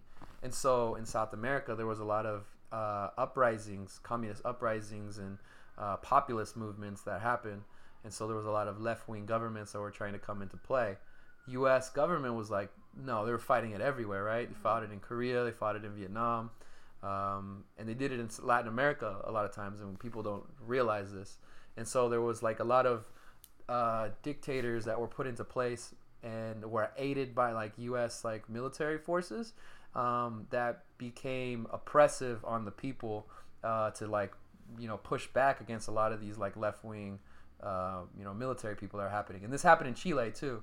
And I want to say, um, oh man, I gotta look this up. It's like Chilean dictator uh, I think it was like, yeah, Pinochet. Pinochet was a guy in Chile, and so what they would do is they would take and they would torture a lot of like their rivals and their victims, right? Well, they already have these German people who are already doing this, so they became buddy buddies with them and said, "Hey, we need you. Like, we'll like we'll be we need you to like do the dirty work for us uh, against our enemies." And we want you to get all the information that you can out of them uh, so that we can crush our enemies pretty much. And so what they would do is they would they would torture these people. They would find out all this information, and then they would pass the information along to the government, right? And so like the right wing government that uh, U.S. money helped fund, uh, just because they're anti-communist. So what would happen is like because they had this knowledge and information, the, they gained a lot and like the ability to get this information. They gained a lot of like traction and respect actually within the community, like the Chilean community. So now, like they're kind of like these people who live in Colonia Dignidad and all that stuff. They're kind of protected by this, the connections that they've had. Over generations and stuff like that. So, um, but there's he was saying that like recently people have like sued against like them because they've been tortured and like they survived and like you know did a whole bunch of stuff and it's just like insane. Like that's like a whole side of history that people don't even really talk about. And it's like I It's find like I didn't know about that. find you find I found that shit so fascinating. That was one of the things I wanted to bring up, but um, yeah, it just it just goes you fall down that rabbit hole and how that Mhm. all happens, and it's crazy, but it's like uh, it's very true. I was talking on another podcast with my friend Miguel, and he's Peruvian, right? And he's actually been to like certain places in Latin America, he was ex- explaining it to me how in like Argentina and Uruguay and all these places, uh, a lot of times it feels like you're in a like European village and stuff like that. Like just the architecture, the culture. A lot of the people there too are descendants of like um, people from like European countries. So you got to think of like what happened in World War II, where you had all like the the, the fascist regimes. You had Italy with Mussolini. You had Spain had Franco, and you also had uh, you know uh, Hitler with Germany. So what happens when those places get taken over? Um, oh, I'm not gonna sit around and like be, uh, you know, have my enemy overtake me. I'm gonna like escape and go somewhere else. Mhm. A lot of those people went to South America. And so there's a lot of history behind that. So if you see somebody who's like from South America who might be um, lighter skinned, they might have a more conservative like mindset in terms of how they Yeah, like, yeah. view view of the of the world. Like for instance, I I I put two and two together one time when I because I have a friend of mine uh, who uh, I had in college. He also did like sports broadcasting with me, but um, he was Latino also, but he was Latino but like through Italian descent because his name was like Giorgino, is his last name, and so he was uh, uh, this this dude who was like a little bit more conservative, I would say for sure, and like uh, it's like touched into like some of the that like kind of train of thought, and and I started like to wondering like hmm like how did he come to this like viewpoint and stuff because his family's from he's really proud of like Uruguay. But his, uh, his like family's also from Italian descent, so he's like proud that way. So I was like kind of trying to put two and two together, like what would be a logical like route of how his family got here. And I'm thinking, I'm like, hmm, okay. They tried to to escape some. So so they were so they were probably like maybe not in bed, but like you know uh, pro Mussolini or pro fascist regime.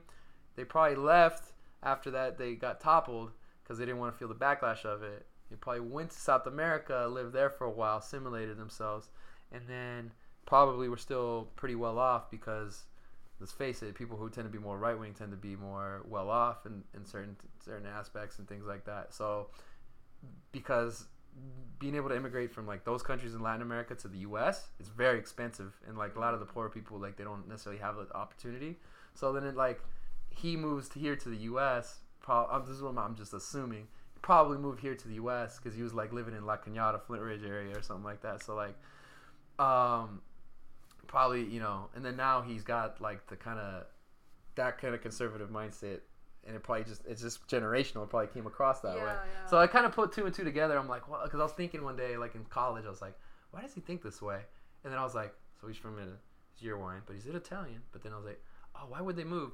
Oh, that. Oh, so I was like, it, like it all made sense. It all clicked to me one day, and I was just like, oh shit! Like knowing history actually works. Did you ever ask him about it? I never asked him about like no, that might be a little too abrasive to doing that. hey man, are you guys like former fascists? Like, like is your family ex-fascist? Like, are you descendants of fascists? Like, no, I'm not gonna ask about that. But it's just like funny understanding the reasons why people move and stuff like that. Like for instance, if you talk to like um, someone who left Cuba and immigrated to the U.S., they're going to be very conservative because Cuba is a like um, uh, what you called. It was a left wing uh, government that did like communism, right? Uh, and employed that on the island. So the people who are anti-communism are going to be more pro um, pro business and stuff like that. So they're going to be conservative. So if you talk to a Latino who's like Cuban in America, they're probably going to be more conservative than like generally other Latinos. For instance, if you talk to a Chilean immigrant, they were the ones who were in part of the left wing government that got stomped out by Pinochet. So like a lot of those people, there was full generations of people being what they call quote unquote disappeared, where they just like were taken and brutally murdered and like dumped somewhere, and they never found the body, and the family just have never known. There's like no closure or anything like that. There's thousands of people that happened to. So like this was happening, people left. So if you're an immigrant from Chile, you're probably going to be way left wing because the government was coming after those type of people, and you wanted to, you know, have, uh, uh, you know, protect your family and your future. So, like, if you talk to a Chilean, he's gonna be more left wing in the U.S. more often than not. If you talk to a Cuban, he might be more right wing. Uh-huh. Like, so it's just like a weird understanding the reasons why people move and like what type of people move and uh, like it's, it's there's different there's different. There are like a lot of nuances. Yeah, exactly. And like Yeah. history is like weird. I'm like I try to be such a like kind of like a history buff or like at least know reasons why. I took like Why people immigrate Yeah. and so forth. I took like a lot of AP history classes and I was always asking why questions. Yeah. so like that always like involved just keep going, keep diving, keep diving. And, like yeah. but it's crazy. But yeah, that was my tangent. oh man, what That's else? crazy. What else do we, have on the Um, docket? I know we had a bunch of stuff. There's Trump calling um he called immigrants, but really he it's supposed to be clarified as gang mem- gang members of MS13 animals. Yeah. So there's that. Okay. Yeah. I mean, even even if he meant to call the MS13 gang members um animals. I don't think that's I don't think that's like the best way to go about it. Like just dehumanizing those people. Yeah, You know. yeah. And Trump doesn't know shit about MS-13. Like, Mhm. besides the fact that they look scary as hell and that they are very violent people. Mhm. Um, I, yeah, I really don't think he knows jack shit about MS-13 and like the history of MS-13. Uh, I've definitely watched my fair share of like History Channel, like uh, Gangland style, Mhm. like documentary series and stuff like that. And so, from what I know about MS-13 is that they started here in LA. They did. Yes, yes. I don't know if you know about this history. Is that um, during the '80s there was a lot of like Salvadorians that came immigrated to the U.S. kind of for like the first first time in like uh, specifically from that area because all the like most of the, the immigration it was coming from Mexico before that point. So all the Latino population in California and a lot of parts of the U.S. it was m- mostly Mexican, right? So there's this new wave of immigrants that come from like a different like different area. Like Mexicans consider themselves like higher on the totem pole than El Salvadorians and other people. Like there's kind of like a hierarchy within Latin America in terms of mm-hmm. different countries and how they view themselves. And it's kind of the same way I would say like in Asia too, for mm-hmm. certain, um, mm-hmm. and I'm pretty sure in Europe. Um, but um, anyway, so these people came, and part of it was they were escaping like political um, um, turmoil that was ongoing. Also, kind of similar to like what the U.S. government, like I was saying before, happened in like Chile and these other Yeah. places. So like that was happening to a lot of them, um, and so they left and they went to the U.S. and they came to a lot of places like Los Angeles, right? And so eventually there became pockets of communities in LA that were mostly like uh, Salvadorian and, and things like that. And it was difficult for them to assimilate because there was a lot of Mexican communities that thought down down down on them, and there was, um, you know, different Mexican street gangs that have like had some history of like starting up like from like the Zoot era 40s, 50s onwards, pretty much. Um, and there's like the Mexican Mafia, there's like the 18th Street Gang, there's like a bunch of them here in like LA that like have come up um, since then. So what happened is like the uh, Salvadorians, they also because there was gangs that were like targeting them, they formed their own gang to help defend themselves And and, then is target that against, MS13? which became MS-13. And Oh. so it's an American byproduct of like what the gang relationship was here in, the U.S. Yeah. So what happened? This is what happens: is MS-13 becomes big and be, they start becoming, you know, they start f- fighting fire with fire. This is what a lot, a lot of things happens when you escalate things. The reaction is things are going to be escalated against you, right? Yeah. So now you got like the Mexican mafia, like also going against MS-13, and then there's they also are fighting over drug territory and drug routes and connections and things like that. And so they uh, they basically start mirroring their Mexican counterparts, right? Mm-hmm. And so they get violent and they do everything. And so they just they're very well adapted and they have adapted to like the street gang culture in Los Angeles, right? What happens is a lot of these MS-13 gang members, since they were born technically in El Salvador, right? They uh, when they get arrested, the U.S. government has the option to actually extradite them and to deport them to El Salvador. So what ends up happening a lot of times is the U.S. government in the late '80s, early '90s, they rounded a lot of these uh, Salvadorians up, and uh, they sent them back down to El Salvador.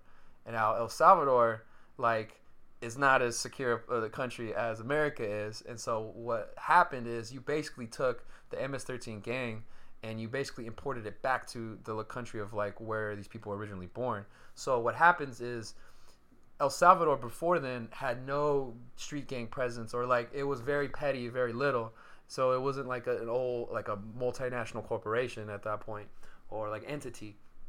So what it did is it, it strengthened MS-13 now. So you take In these Salvador. in and El exactly. So then they become established in El Salvador, and then so what they start doing is they start terrorizing the local communities there, Yeah. and so it gets to the point where they're controlling like the cocaine routes and they're controlling the drug trade, and they're doing kidnappings, they're doing murders, they're they're killing a lot of people, they're threatening folks.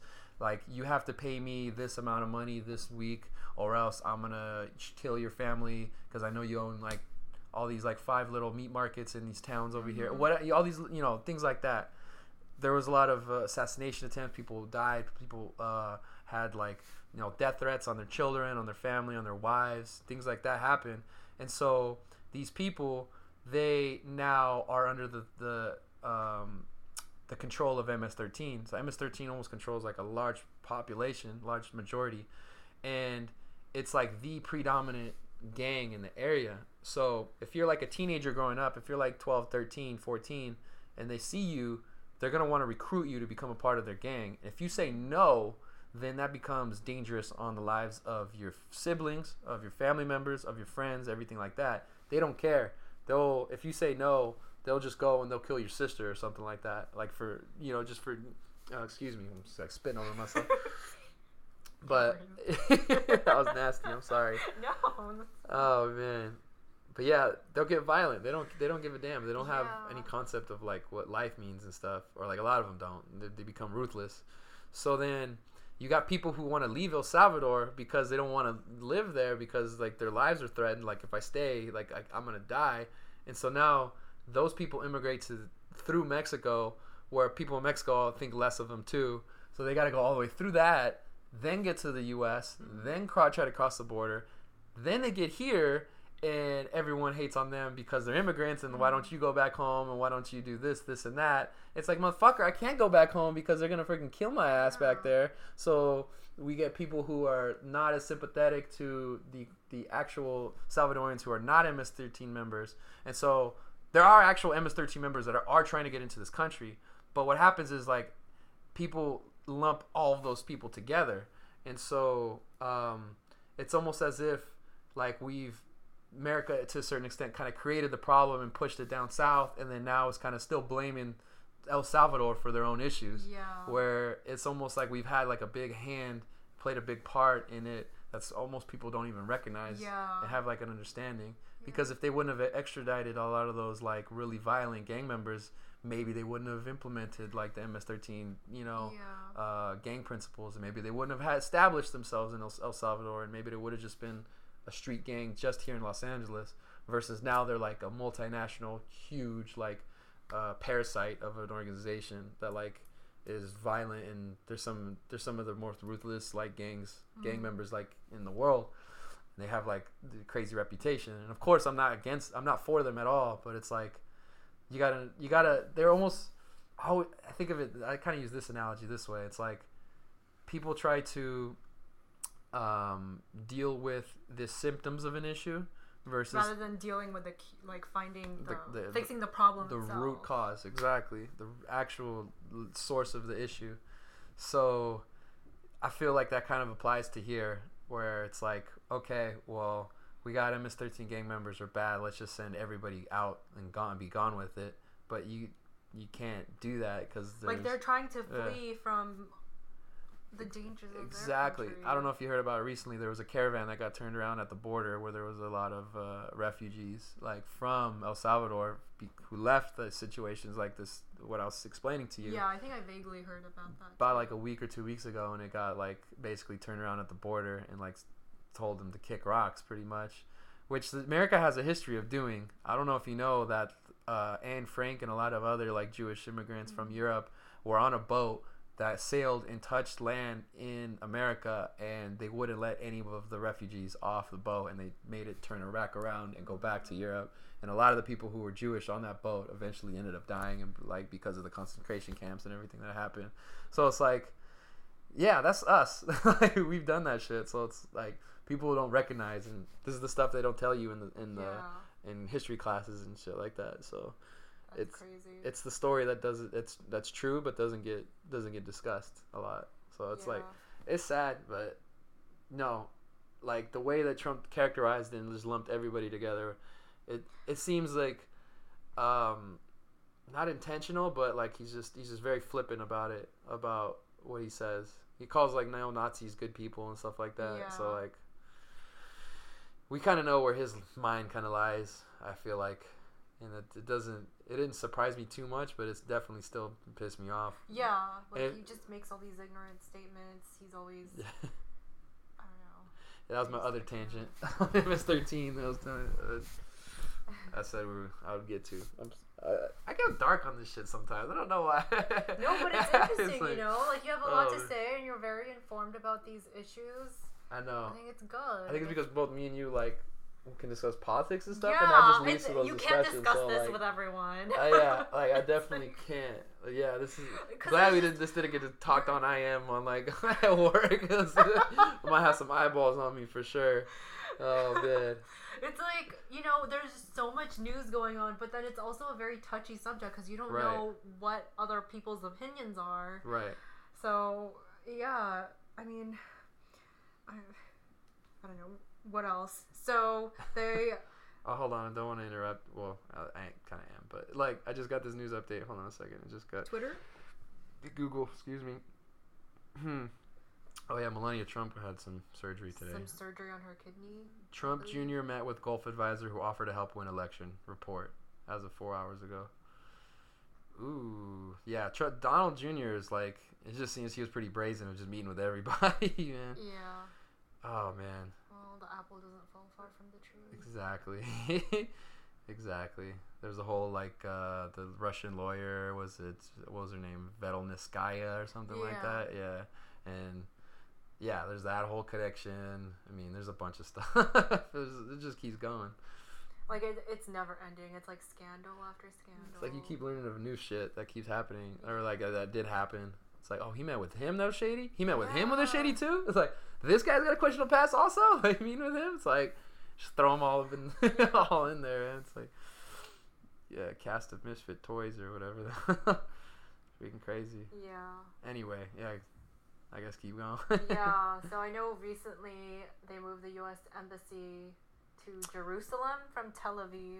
yes. and it's just caused Yes. a lot of civil there's been like a ton of protests i know that like on the day that ivanka and don jr were there Yep. announcing the us embassy like just miles away there were protests palestinians getting murdered it's just such a Yeah.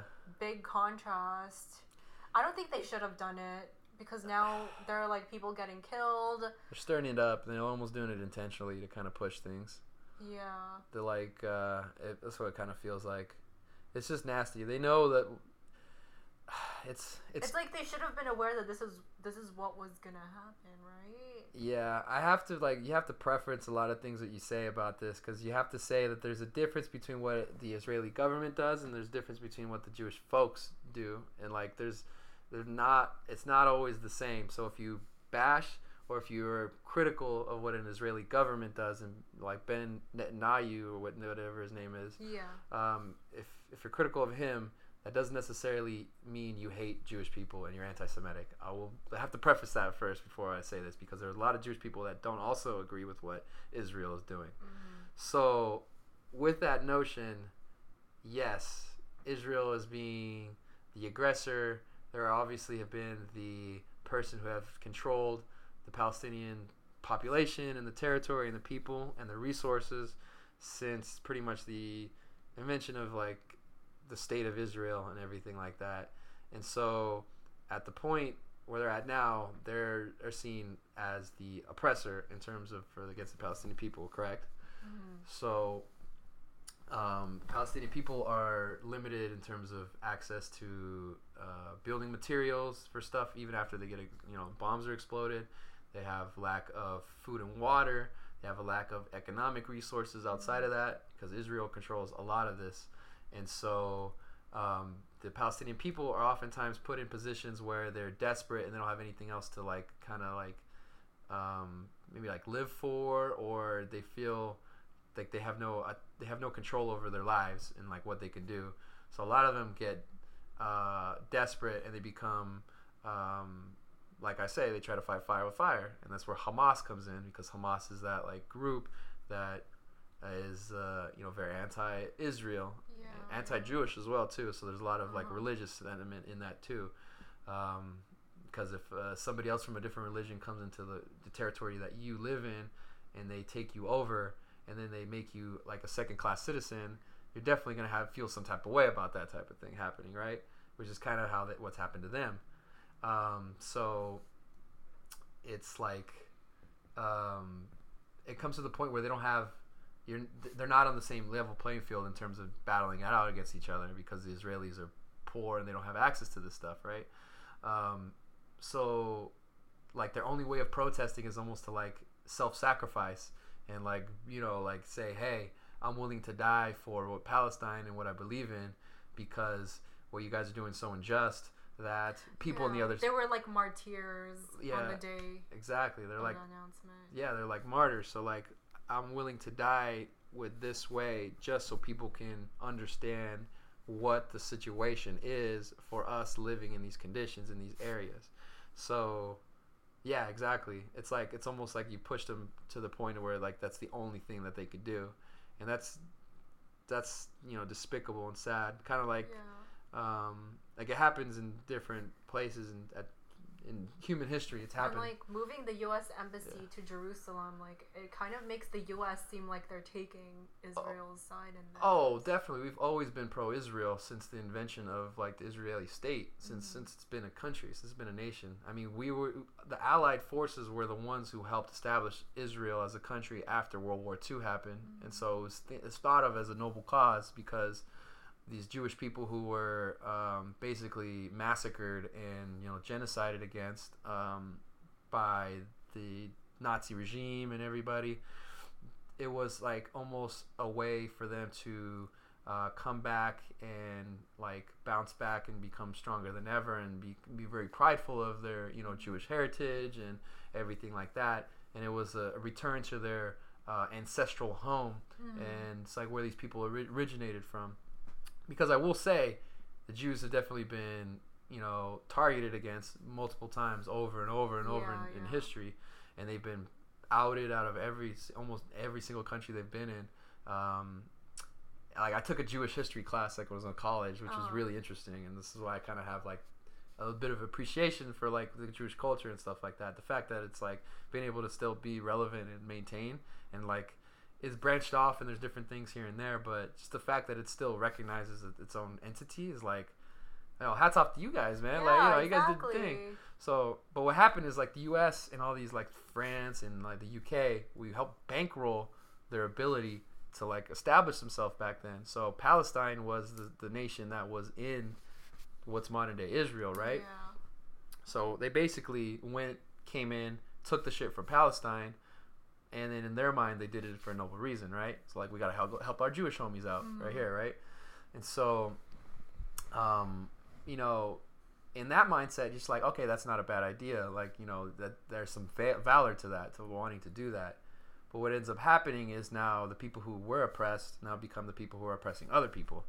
Yeah. So, and then like if you look at human history, there's always this constant like battle back and forth of like you know somebody Fight- taking advantage. Fire with fire. Exactly. And So it just gets worse.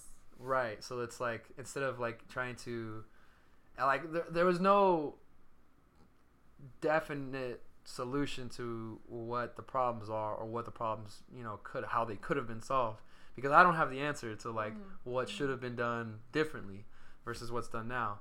But like um, Israeli special forces, they were all military trained by the U.S. We have a lot of financial interest in Israel. There's a lot of um, uh, like weapons and stuff that are made and manufactured in the U.S. that we like pro- provide to the Israeli military, and there's a lot of you know government contracts that uh, we have with them.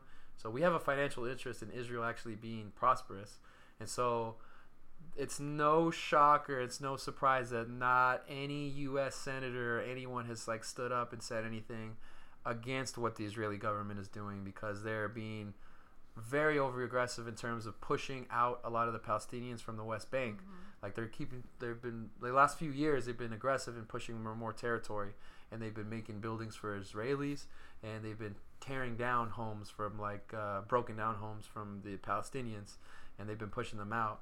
And so if you're a Palestinian, I can understand why you're like, enough is enough. I can't fucking live like this no more, right? Like it's degrading, right? So like, there's a, there's a limit, you know. it's prob- probably well past that. Yeah, it's it's it's insane, and it's just sad though that we keep losing lives though. It's because there was like, how many people died like on Wednesday or something like that when it happened? it's Like, in the thousands, well, right? not for like, I think like on that particular day there might have been like sixty or something, something murders or something like that. Uh, let's see. So funny that when you like type in certain things, certain things come up in Google and other things won't fill out for you. Uh, let's see. April third. What's today? May nineteenth. Let's see if I can get. It probably won't give me anything in the news like recently. There we go. Gaza braces protests. Fifty-eight people. Yeah, so it was about like sixty people died. Like, and this that was day. yeah, on Wednesday. um, yeah, and it's like moving the embassy is not necessary either. Like you don't need to move it from Tel Aviv. And Jerusalem is a city that was controlled partially from Palestine and partially by Israel too.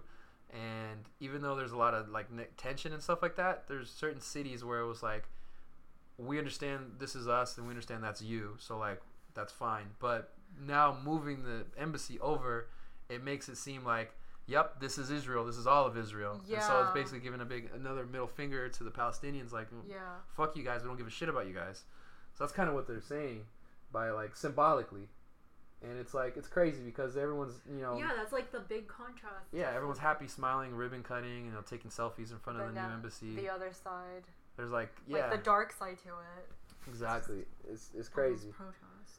These snipers, there's people with sniper rifles who like people who walk up close to the fence to like, uh, you know, yell and shout obscenities and stuff like that. People were getting shot and like Yeah, murdered, like, like the people who were trying to like cross cross the I don't know wall or whatever it is. yeah, Like yeah. they know that it's very heavily militarized on Israel's side, but oh yeah, they, they're just trying to show that like this is this is enough, you know.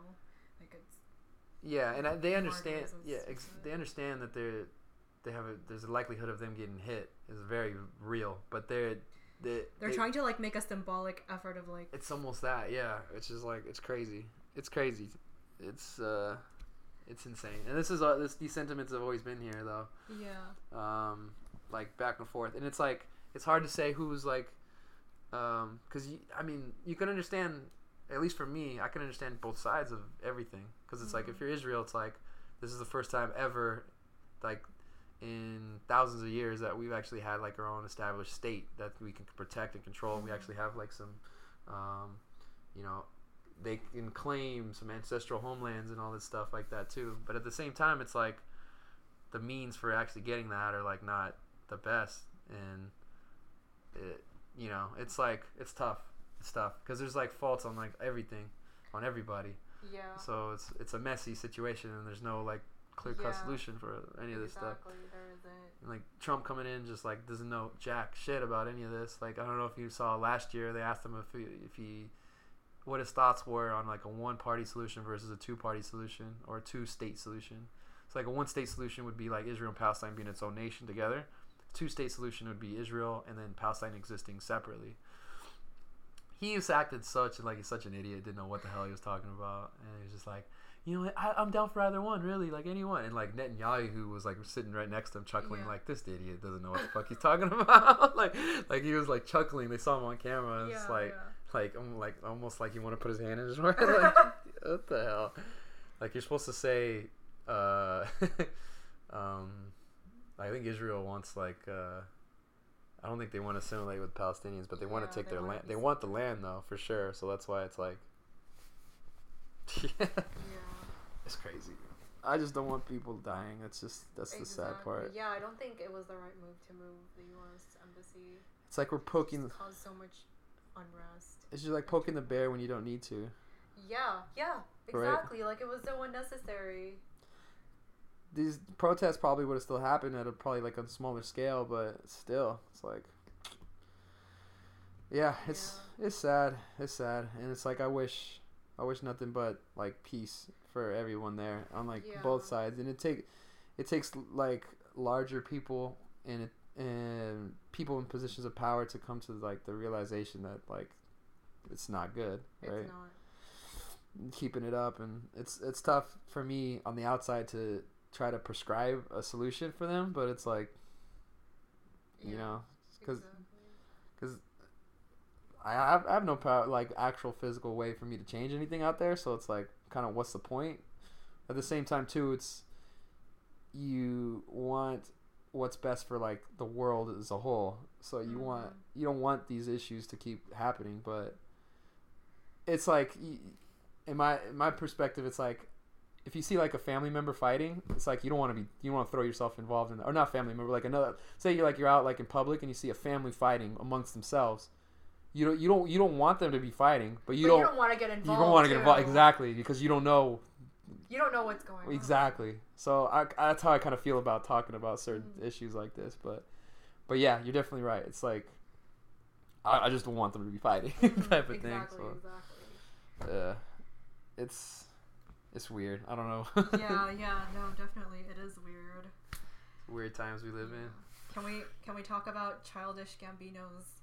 This is America. We I've been we can. Let's go for it. I'm like so go for it. obsessed with that Yeah. song. It's, I've had it on repeat on Spotify, like during my commute. Like if I'm not listening to a podcast, I'll have "This Is America."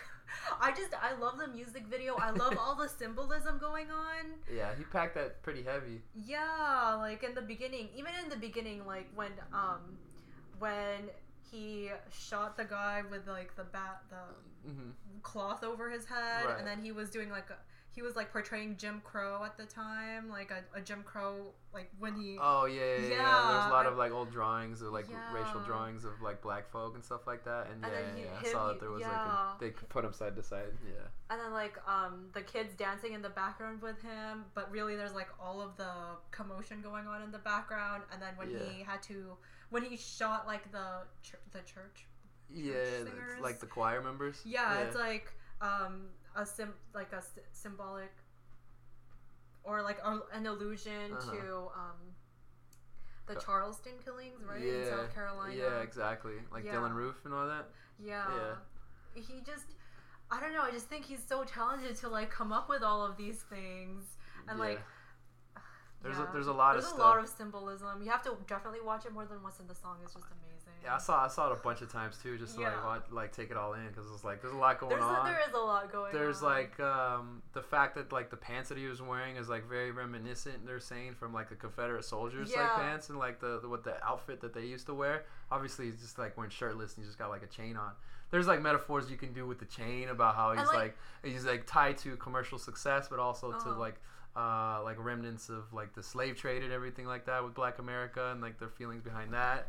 And even the Um, way, um, like after he shot the guy in the beginning of the video, like he put, like he was, he had the gun in like a red cloth. It Yeah. shows like how, like, um, conservative America Yeah, cares more one, yeah. about guns than they do about lives. Yeah. yeah, the Um, gun's handled all like nice and clean and like just Yeah. taken away real quick, and then it's like uh, uh, he shoots him up like the choir with the AK, like you were saying before. mhm. Uh, there's symbolism with that, and then uh, just the whole. Um, and there's a lot of stuff when he's like walking on the old cars from the 80s. Mhm. It's almost like uh, he's talking about how like the American dream and the American economy like was very uh, up and booming and like has been flourishing, but has since recently like the manufacturing economy has like decreased like so much in the last 20, 30 years that it's like the fall of like, what America like economically like represents and Yeah.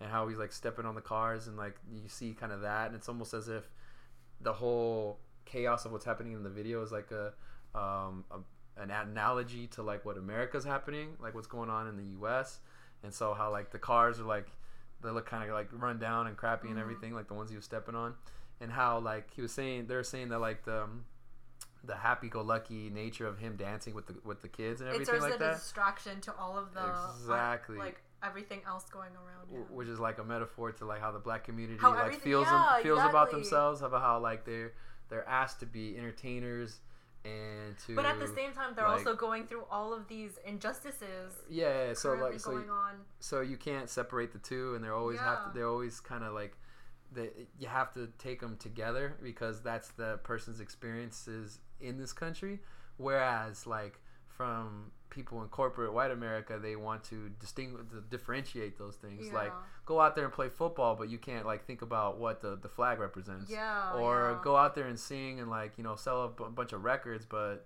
um, you know like don't worry about like the fact that like a bunch of your homies got shot up in the hood because um, you know the streets are flooded with drugs that the um, uh, in certain communities, and they are now over policed and are now uh, gang territories, and then there's a rival gang shooting that happens, and now your family members are getting killed. But don't think about that stuff. We want you upstage singing, and like we want you like on Broadway plays, or we want you on your TV telling us stories and stuff. Like, so I think Childish Gambino kind of encapsulated like that He whole does. thing. Like he captured it like, perfectly. It's like wow. just like the uh, the end scene too. the fact. Well, what was the end scene? Oh yeah, he was, like, running away Running away. This from, is- from cops, right? Was Uh, it from cops? I don't know if it was from cops in particular, but it was just like almost as if he's kind of trying to escape the past of like what he's Yeah. like, uh, like being a black man in America and all this stuff. And I think he like he does it just well enough where it's not overly barreling over the top of your head and everything, but it's like It's it- like it you gives can you- capture the obvious symbolism. right, and he gives you yeah. enough to actually just keep pondering and thinking about it too. Mhm. Whereas like other people who like might not con- consider all these concepts and things that are on like a day to day basis, maybe they're like maybe they'll actually think about it for once and stuff like that. So he does a good job of like And like the fact that presenting it that way. yeah, the fact that he was able to portray all of this within the span of like however long the song is. It's Right. like he said so much. There, yeah. I mean, I think it's great. I Yeah. really like it. The song is blowing up. I think it is. Oh, it is for sure, for sure. Um, it made me give me a like a real good appreciation of like w- like just him as an artist, like in general, because I like seen like I'm like I was kind of turned off in terms of him as a person in particular when he first came out. Have I- you ever seen Community? I never really watched Community. I heard he was really funny on it, so I, I probably gave him more credence as like. I think it's because he was doing multiple things at the same time. I was just kind of like, like whatever, man. Like this guy's trying to do maybe too much or whatever, or like if he has the eggs in like too many baskets, are you really that great of a rapper, or are you really that great of an actor, or are you really that great of a comedian? But he really is that talented, and also I'll give him his credit. Like I didn't really watch a lot of his like stand-ups. I didn't really watch Community that like uh, often at all, and his music I was only really exposed to was like the, the popular stuff, the poppy stuff. So uh, like Yeah, that. this is like the first Yeah. song by him that I've actually like listened to. I haven't listened to any of his other songs. Redbone is really good. I'll give you Yeah, that. one. Redbone, Redbone's Redbone. good, but like some of his other stuff was like. Uh, uh, it was like no matter what you say or what you do. It was that one song? It's like it's like know. that. It's like it's like so two three thousand and five. I think it was called three thousand and five. It's like where he's kind of like singing and stuff. So that was a really poppy song. So that one was kind of like eh, like that's not my cup of tea necessarily in type of Mhm, music that I necessarily like. So I kind of like didn't you know give him as much credit. But then like I saw Atlanta recently, and like season one, I've like Is I- that on Netflix? it's on Hulu because it's a FX show right now. Um, they just I think they just finished season two, so I gotta like catch up. But Atlanta season one was really good, Mhm. and like I was like it kind because when you get like kind of a show and you can present your own like worldview in terms of how the characters react with each other and stuff like that, I'm kind of like, damn, okay, okay, I, I can see it now. So, and then when like This Is America came out, I like tuned into that because he's having he's been having a little bit of a moment like recently because Yeah, he's like in the spotlight. Atlanta's blowing up. Um, like his music, there's been a lot of like demand because he's saying he's gonna do his last Childish Gambino album. Um, was gonna be this one. Um, then there's like trying to think what else. He's, he's had some other stuff. Hey, He's he's in the new Star Wars Solo Han Solo movie. Is that coming out soon? I think it's out this weekend or next weekend or something like that. I think yeah, it's coming out soon. So he's he plays Orlando Calrissian, uh, who's like the only black character in like the, the Yeah. whole like Star the original Star Wars like because he used to be Billy Dee Williams was the, the actor who did, who played him. So he's like in the Star Wars like world now, and he's like hosted SNL last weekend. And yeah, I think that's where he ha- he also revealed his "This Is America" song, right? I know he performed it like yeah, he there. performed it. Yeah. I don't know if it dropped before or after, but uh, the video, but the video's blowing up now, and so now I've been like, I'll give this this dude this dude is like okay, yeah, you got my stamp of approval. Like you keep doing your thing, keep doing your thing, keep doing your thing. Yeah. Because the thing about it too, I'm like. He could do a little bit of everything. Yeah, why can't I do a little bit of everything? Like, Exactly. Like, why not, man? So, Role model. yeah, um, do podcasting is one thing. to. Yeah, yeah. I did like my first uh, comedy open mic on Wednesday too.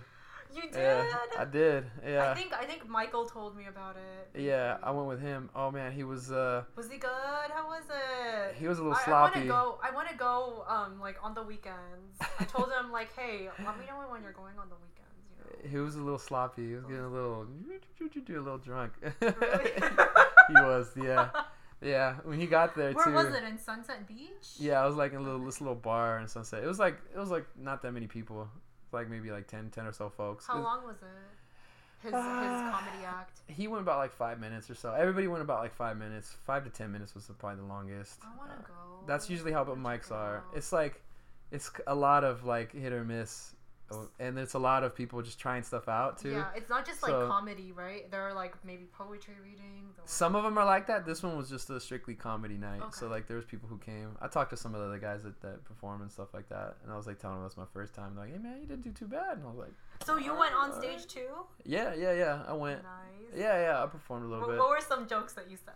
I was like talking about like my family. Um, I was just basically making fun of myself. I was what did I say? I was like, uh, there was some dude who's Persian who went on before me, and so like I, in the past I've gotten like asked if I'm Persian and stuff like that, and I was like, I like one of the first things I was like, yeah, you know, great to be here and everything. Um, you know, I gotta like, uh, you know, my name's Mario and everything like that, but no, well, first off, no, I'm not an Italian plumber. No, I'm not um, an Italian IndyCar driver and I'm definitely not a, a now disgraced like foodie food critic in New York City. He's like Mario, but uh, Mario Batali. yeah, yeah, yeah, exactly. So like Mario Andretti's like the IndyCar just so like I was like, all right, I'm not any of those guys. So I get a lot of people who ask me like, you know, like what's what's my yeah, back background or my ethnicity, and I was like, what did I say? It's like, um, I was like, no, you Italian? I was like, yeah, you Italian. I was like, nope, no, no, sorry, man, sorry. And it's like, I guess some other people are like, oh, uh, my bro, bro, bro, uh, my friend, my friend, are you Persian? Are you Persian, you homie? I'm like, nah, man, not Persian, not like the Persian homie out here, um, who was on mic earlier, and then like, um, I was like, nah, basically, I'm kind of like a run of the mill Mexican. Although no, time out, time out. I won't say I'm run of the mill Mexican. I'll say I'm hella Mexican because you say hella, like depending on where you are, north or North- north or south or Fresno, yeah, like, you know, you might be like in the good graces with everybody, or shit, you go to the wrong place, you might get banged on some some SoCal Mexicans, some sureños or whatever. Like you go to the wrong swap meet or the pool guy, or whatever, bro. Like you start saying hella a little too much, they might start looking at you type of way. But uh, yeah, then I, then I started going into like my family, and then I was like, I had this thing where I was like saying that like my grandpa when he first came over to the U.S. he was like uh, had a, uh, a contract with the U.S. government, like to go pick like you know be a farm worker, and I'm like, man, most people are like have no concept of what that means, but like to me, I'm like. Damn, that's crazy. Like they don't pick up anybody. You gotta be so strong motherfucker to be Yeah. chosen. I'm like, man, that's like my grandpa's like a part of the A team, but for like Mhm. picking fruit or something like that. so So did you get some like good laughs from the audience? I got a couple. I got That's a couple. good. That's good. Um, and then I was like saying about how like like my grandpa he came over. He was like real hard worker, you know, up before sun, you know, before the sun came up. And so I was like, yeah, he's more of like a 5 a.m. like waking up type of Mexican. He's that type of Mexican. And I was like, my dad, he's been here. He's like did work. He did some work in the fields and stuff like that. But he's also college educated, and so he's like works hard. But at the same time, he's like, you know, he's American too, uh, like culturally and everything. So I was like, my dad, he works hard, but if he has to be in there at eight o'clock, he might get there at like seven fifty six, seven fifty eight, eight oh two. You know what I'm saying? Yeah. He's a Mexican, might wake up at like seven a.m. So that's like early, but he's not going over the top like crazy. Uh-huh. And then I was like, and then I was, I was saying, I'm like, yeah, he's the type of Mexican that like growing up used to tell me, he's like, hey man, bet you I could have went D one, could have made the NBA if your freaking grandpa would have let me play instead of picking fruit like in basketball season. I was like, damn. So he's that kind of ex kid type. But Yeah. maybe like had some uh, dreams and ideas and stuff like that. And but Mm-hmm. works hard and has like got me into middle class and all that stuff. Got my family in middle class. So like Yeah. he did his thing. And then now, me, my generation, I'm the over entitled, like mer- spoiled American, like Americanized brat who like is like playing video games all the day and like lazy as hell. Is like does still wants still like getting money from his parents and shit, like pays rent and stuff like that. I'm like I'm the Mexican that wakes up at nine o'clock or like ten o'clock if you leave us alone. Like like I'm the one that giving us a bad name about being lazy certain times stuff like that. I was just I was talking about that. And then like what was my closing joke was that like uh like I was saying, like yeah, it's funny how like certain stereotypes are like, um, kind of don't make sense if you think about them at the same to- point. So like, Mexicans are also the, some of the hardest working people, but they're also some of the laziest people. And I'm like, that doesn't make sense if you just take them on the surface.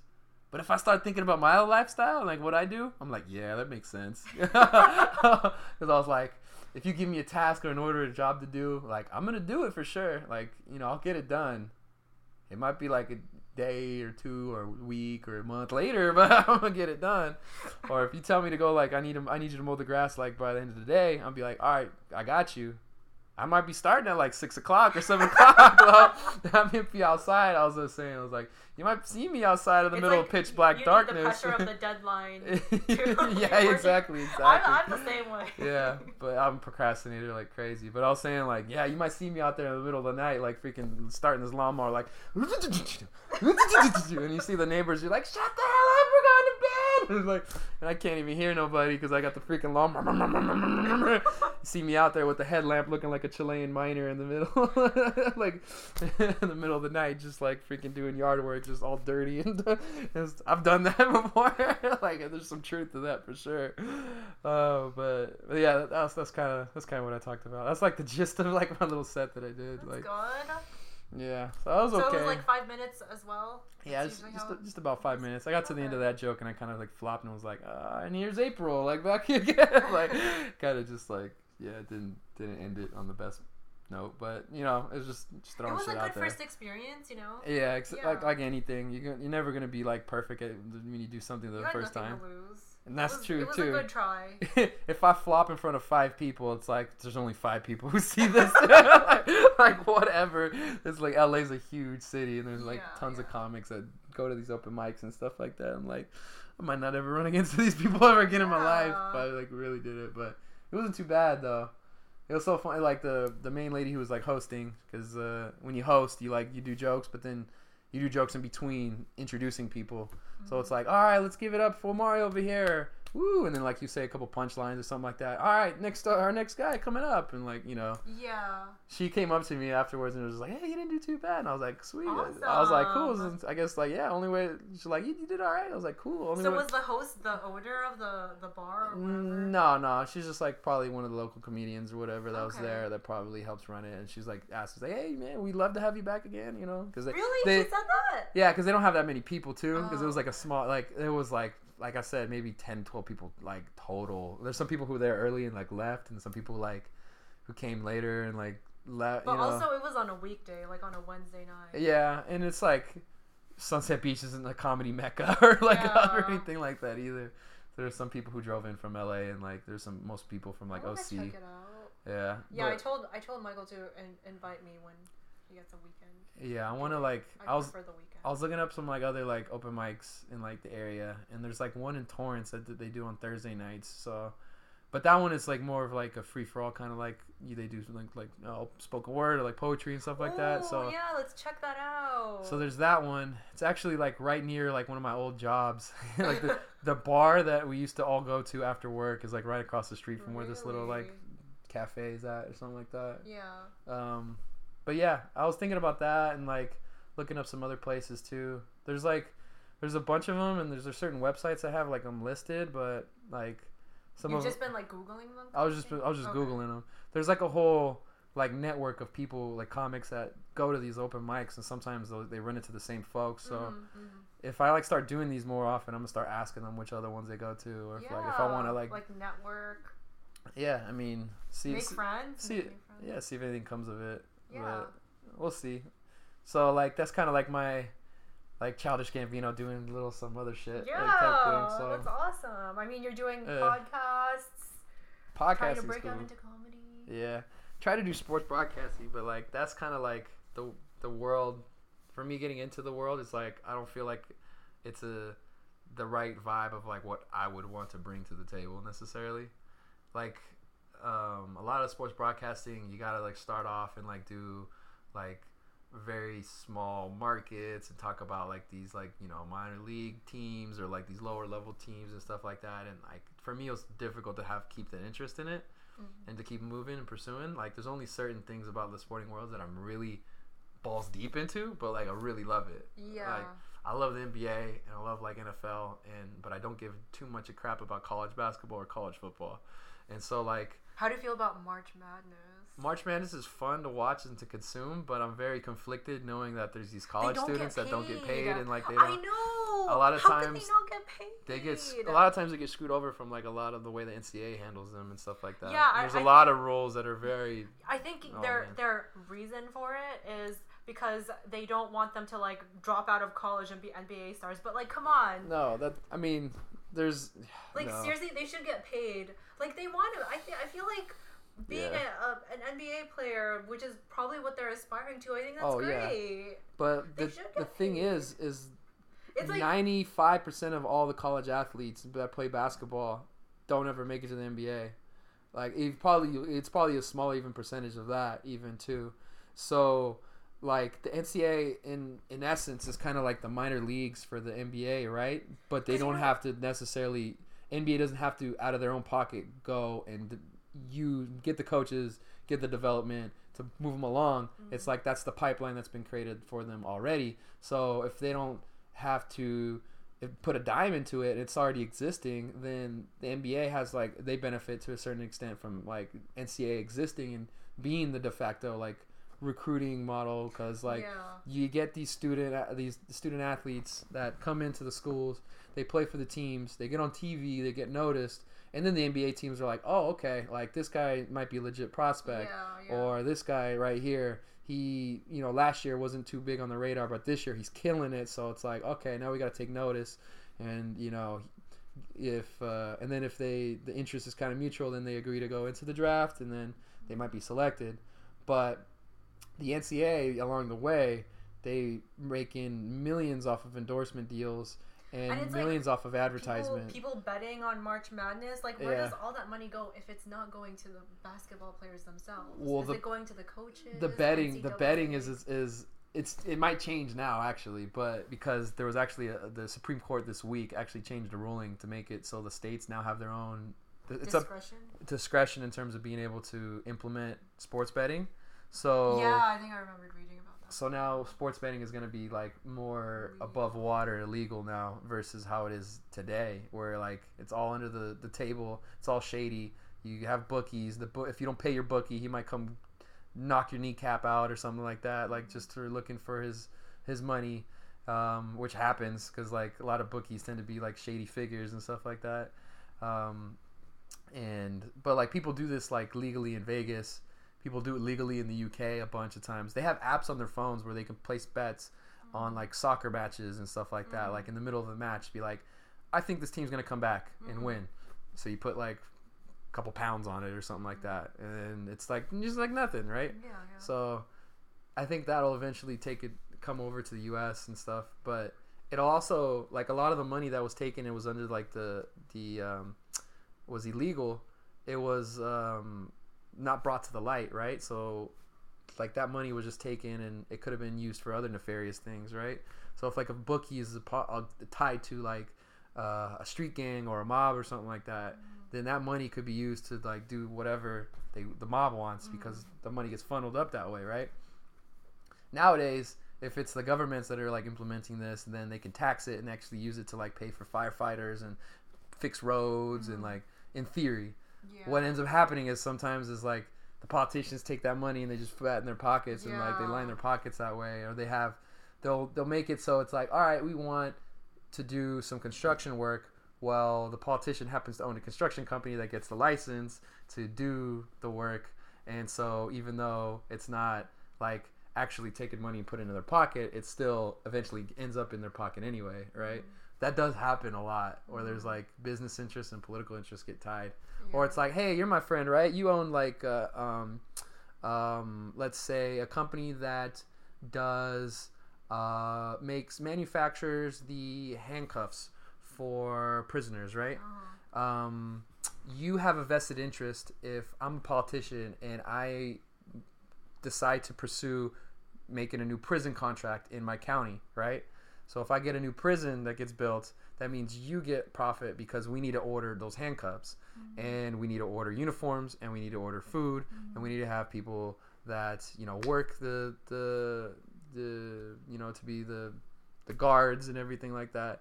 So they become embedded with they embed with each other, and then they create like this is like the prison system, just in, as an example. But like then you create a prison, and then now what you need? Well, now what do you need? You need to fill the prison. So Yeah. now what are we gonna do? Let's go into certain communities that might not have the best chance to represent themselves, and then let's target them, whether consciously or subconsciously. This is what's happened in America, and then now you get disparities in like like, racial profiling racial from cops. hmm and then you get um, and the the main tool that the law enforcement use to target these like people of color and these like minority communities is the war on drugs when for most most of like the creation Like of the war on opioid drugs crisis. not necessarily the opioid crisis because that actually tends to affect more uh, People who are prescribed opioids. Right, and that tends to be like more of a, an upper class person or more middle class person. Mhm. Those people tend to be more white in America. So a lot of the opioid crisis is it's, tending, it's- affecting more of the white communities now, which it's not coincidental that it gets more press because of that. Mhm. Uh, because if brown people or black people are hooked on crack cocaine, then the press is that's out of mind, out of sight, out of mind, right? Sometimes if it's like, especially because the press traditionally has been mostly white. Like if you got to think about like Mm. traditions of it and where it's coming from, so they might not be as in tuned or might not be caring as much for like the HIV epidemic for like the gay community that Mhm, happened mhm. or like the crack cocaine epidemic that's happened. But now, since the opioids, there tends to be a little bit more wider than sometimes they get a little bit more press because of it. Mhm. So there's like the media kind of like is a little bit involved in it, but too. But anyway, marijuana regulate laws and stuff like that tend to be highly disproportionate against black people or brown people and stuff like that. Yeah, and like it's also it also makes it even worse with like mandatory minimums. Exactly. It all ties into each other. So you keep that guy in that prison, and that means the person who pays for his the bed sheets, the pe- person who pays for his food, um, the person who pays for the um, or provides the like uh, the, the uniforms and everything like that. All those people get paid every time that dude stays in that cell every single day, right? You got to think about it because Yeah. like it's a it's a contract. So if uh, the reason why people have been resistant to like changing this stuff is because you're taking money out of their pockets, kind of thing. So there's people See, who lobby the end, it always like these. just comes down to money. You money follow, is follow like a the money. You follow the money. That's where it happens. But what what's what's key though is that a lot of these like uh, places that still have like anti-marijuana laws, their um, the rates and usages like all the studies have said that white people and brown Mexican people or Latinos and black people they all use weed at about the same percentages percentage Yeah, wise. but it's black and brown people that are Mhm. incarcerated the most. Exactly, because if you think about it, if you go into like a, a bad neighborhood or like a, a you know a lower class income neighborhood, then if you arrest some people, if you're a little shady in terms of being able to like try to pick up and like uh, find people who have weed, when you do find those people, and um, well, even if you don't find those people, you tend to be targeting the community more so, so that they become defensive and they don't want to. They see you as a threat versus as being like someone who can be helpful towards their community. So then they're not going to be willing to help you like be a, a witness in investigations. They're not going to be willing to help you know give tips in terms of like um, you know crimes that have happened. They're going to be less willing to help you because it seems like you're attacking them Yeah. and then a lot of them become physical and they become brutal and stuff like that too. So when you get situations like that, it's like a lot easier to take people from like black or brown communities and you know violate their civil rights because they have no less of a way to uh, recourse to like come back at them. Mhm. If you go into like Beverly Hills and if you start like not like pulling over a lot of cop cars or a lot of if you start uh, flashing your lights on a lot of uh, middle-aged like uh, white folk that are in there who look like they're middle little like well off you might find and catch them at the same amount of rates that you can but those people might also have ties to like the police unions Yeah. those yeah. people might also have ties to you know Like business governments and they might have connections they might sue the police department. The police department now has to put a bunch of money into countersuing those people Mm-hmm. and stuff like that. And so if you're a police officer you're like i don't want to go through the hassle of trying to you know like uh, arrest somebody for this or maybe go outside the lines over here but at the same time i have my police uh, commanding officer who tells me that i need to get my arrest numbers up or something like that. Like the stupid quotas. sometimes I'll have quotas or like uh like un- un- unofficial quotas and stuff like that. So they have that pressure to come down and like make arrests. So it's like hmm where can i do it and get away with it? Sometimes they, they target the poor Yeah, communities and those poor communities tend to be black and and hispanic or just minorities in general. Uh-huh. so it creates a whole like situation where it's like a, it's like a loop that just keeps happening like you get the people who um yeah you, just, you go right into prison and then they're the recidivism res- recidivism Yeah. rates are crazy you, I don't you think, can't like- vote like I don't think drugs should be criminalized. Like you know, like as Bernie was saying, Yeah. I think they like they should be taken to like some form of rehab or something to Right. prevent addiction.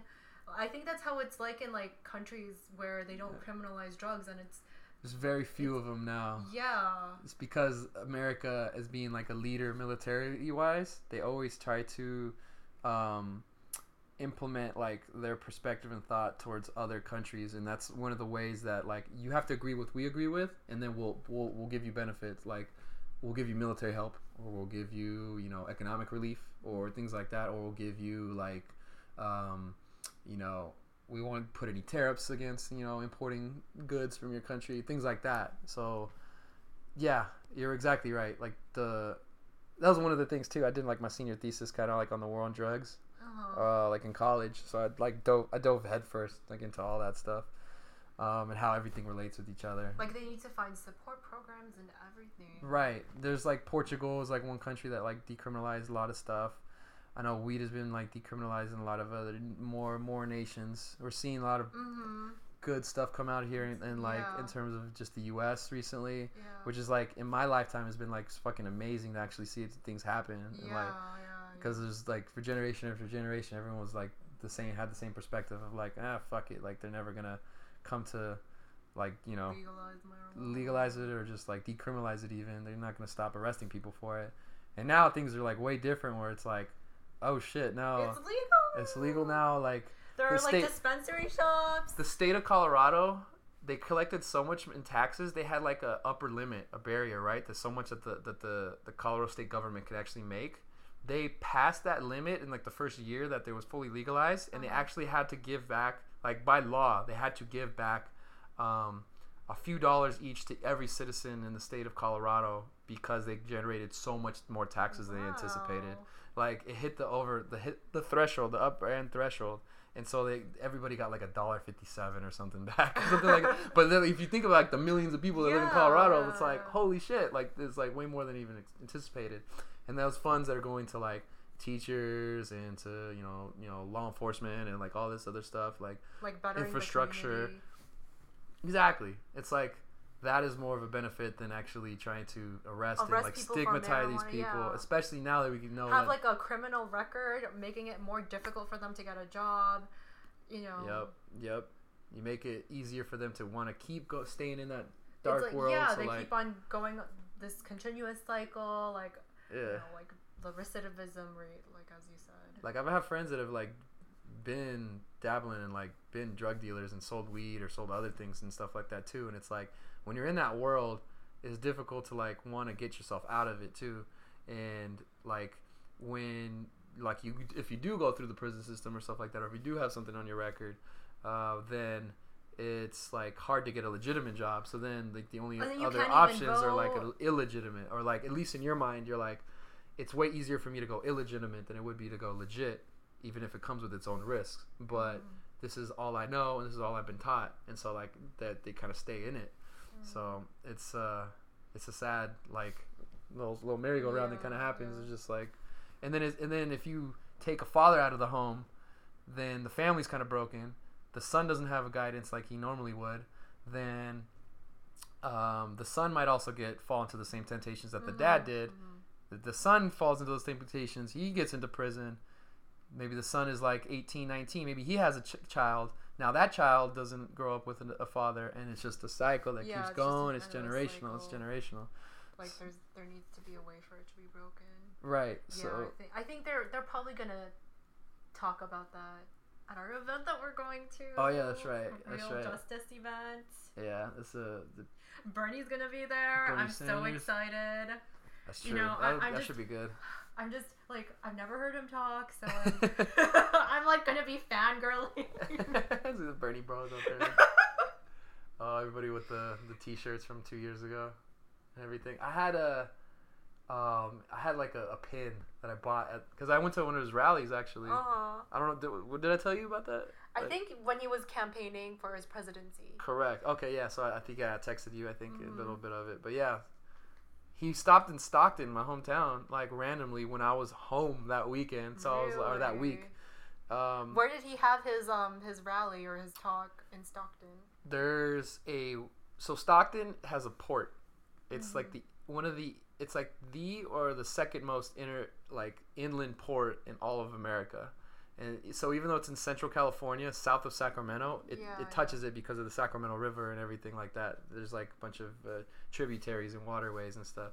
So there's a port in Stockton for I don't know how the fuck is possible, but it is. So like but there's like a waterfront area like by the port and there's like this grass area and there's like they have different events. In the past they would do cuz like the they have local festivals for different fruits and stuff like that. And so Stockton their festival is the asparagus festival because a lot of asparagus grew in the marshlands because of where the water would like touch and stuff like that. Traditionally, that's what happened. They don't grow as much there anymore. Um, yeah, f- farming has really taken a dive in certain places, uh, economic wise. Uh, that's another discussion. Anyway, they used to like they would throw different events and stuff right there, and they have like this one area that has like this huge like awning and like they built a stage right there in front, and it was really cool. Um, and so even before he went on though, he got introduced by this guy named Michael Tubbs, who's that current mayor of Stockton. He's currently the youngest mayor of like a like a like any city in America. I think we have like uh, half a million people, something like that, in Stockton. Uh, four hundred thousand people, somewhere around there. It's a pretty pretty decent size, like middle middle city. But he's like 27 years old, black kid who Stanford educated, and um, is like a lot of people have uh, thought of him as kind of an example of uh, somebody coming up and like being a um, you know a model for things that can be done for change in the future Yeah. because he was like really trying to reinvigorate Stockton and try to make improve improvements on the city. There's a lot of people who have like had some beef and issues with how he's going about doing it, but I'm commending him for like at least you know trying new things. Yeah. Um, and he's actually gotten a lot of national attention recently because he did um, he's uh, started a program that is like trying to incentivize people to not be gang members and stuff like that. So it's almost giving it's like giving certain people a stipend if they hit certain like uh, um, uh, barriers in terms of like not being um, involved in any, any violence and like going to school or classes things like that. And so it's kind of like the experiment with um, universal basic income UBI. Yeah. So he's kind of it's kind of like a pilot program. They started I think in like Oakland because there was like uh, a nonprofit organization that wanted to implement this initially, and so they started it. I, want to say in like Oakland, and he learned about him and he knew the people. And as soon as he became mayor in Stockton, he started to implement it in Stockton as well. And it's got national attention. It was on the Daily Show. Like they did a whole segment on it, Wow. and uh, wow, that's awesome. they interviewed some of the people that were there. But obviously, the the flip side of the coin is like people are complaining like you're just making people entitled. This is another government handout that you're giving to people. You're giving basically you're asking people not to be gang members, and you're giving them money for that. Like how that's that seems immoral. Like there's, there's a lot of people on that side of the fence that are thinking it that way. I think it's like a means of prevention. You know. Exactly. So if you have the means to pay for your base, a little bit more of your basic necessities, you're not going to be as desperate to want to go into those Yeah. like riskier, shadier things where you might get shot and killed, or you might end up in jail, or you you might end up losing family members because of it. Mm-hmm. Like I've personally lost family members and stuff because of the war on drugs in certain in like gang wars and things like that. Because Stockton is a crazy like crazy city. It like on its surface, you think of it and it's like almost like a the the model city of like uh, middle America of because it has a it's very racially diverse and ethnically diverse. Um, but at the same time, it's also very it can be very segregated, like I was saying before, and it's very uh, much um, you know there's different pockets of communities around there. Mhm. So there's a lot of people that like I, I grew up with. Like some of my best friends growing up were Japanese, Pakistani, uh, Nigerian, um, Jewish, uh, Mexican, uh, Italian, Portuguese, Greek, uh, Filipinos, uh, Tongan, Samoan, um, Vietnamese. Like Wow, just- that's awesome. like it goes on and on. Like there's a there's a big Sikh community that lives out there Uh-huh. um, like you know, there's just just normal other black people, normal other white people, and stuff like that. So like we had like a good amount of people. I was exposed to a good amount of stuff, so I think it gave me a good perspective of like Yeah, I think that's like the good thing about Yeah. living in such a diverse city. Right. Uh, because like I grew up Yeah. in Long Beach. right, Long Beach is like super diverse, and you know it exposes you to all these different cultures and makes you more open to like right. So what everyone has to say.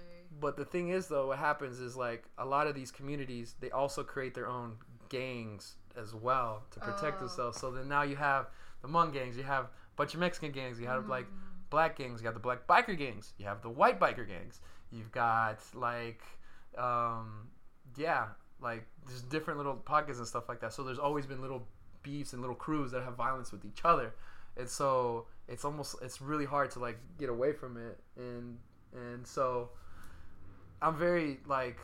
Uh, you know, I commend like you know the mayor for like actually trying to put put forth programs that are like things like that that'll try to get people to not think of things in that way.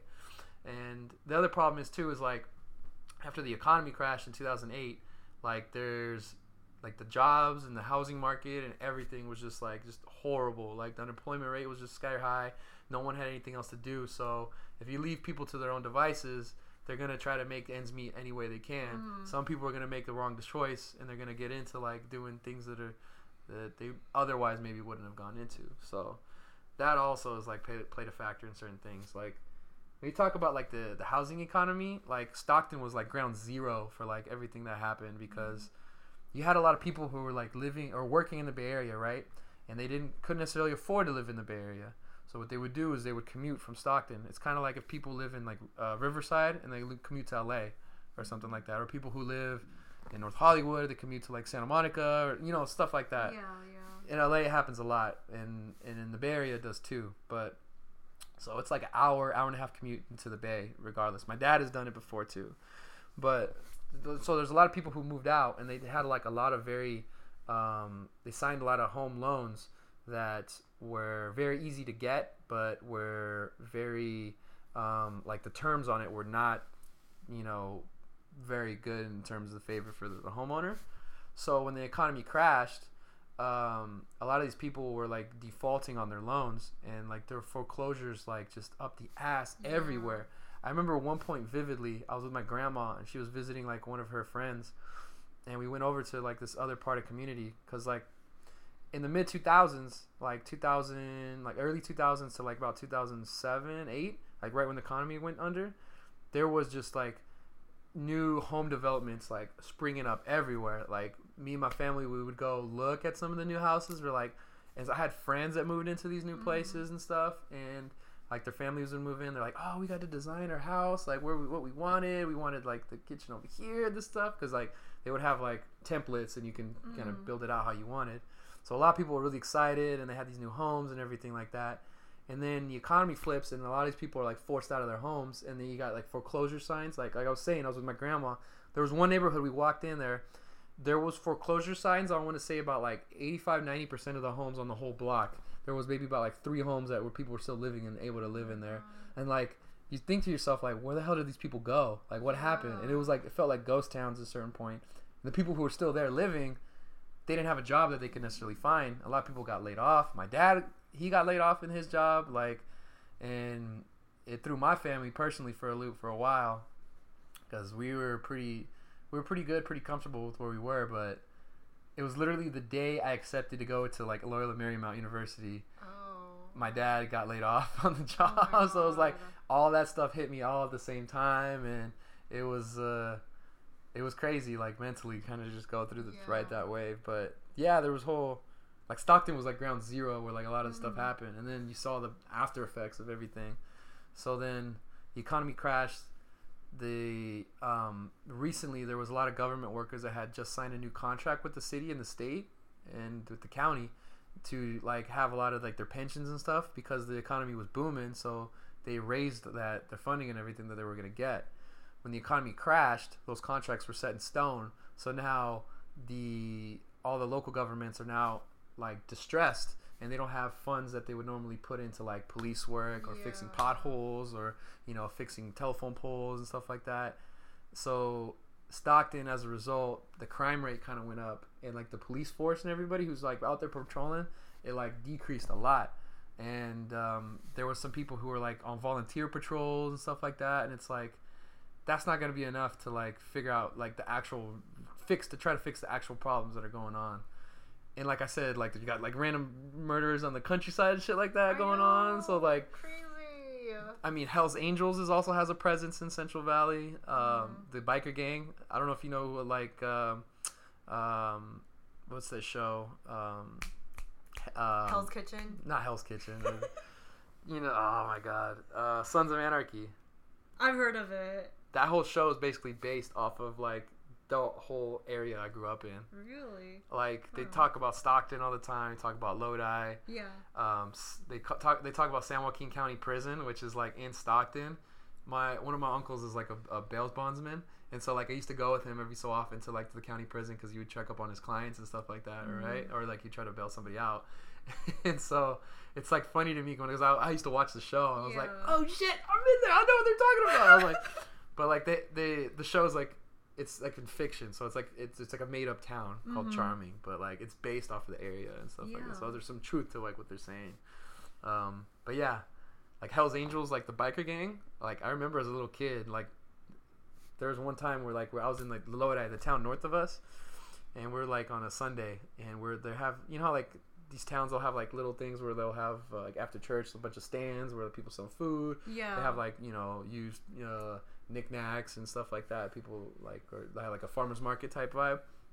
It was one of those. I was out there with my family, and I was like, with my dad in particular, and we're just standing there out of nowhere, about like sixty to eighty like loud ass like Harley Davidson choppers just roll through with guys wearing like uh, leather leather vests and everything, looking like big old scraggly beards and like sunglasses on, like the freaking that white lady at the barbecue.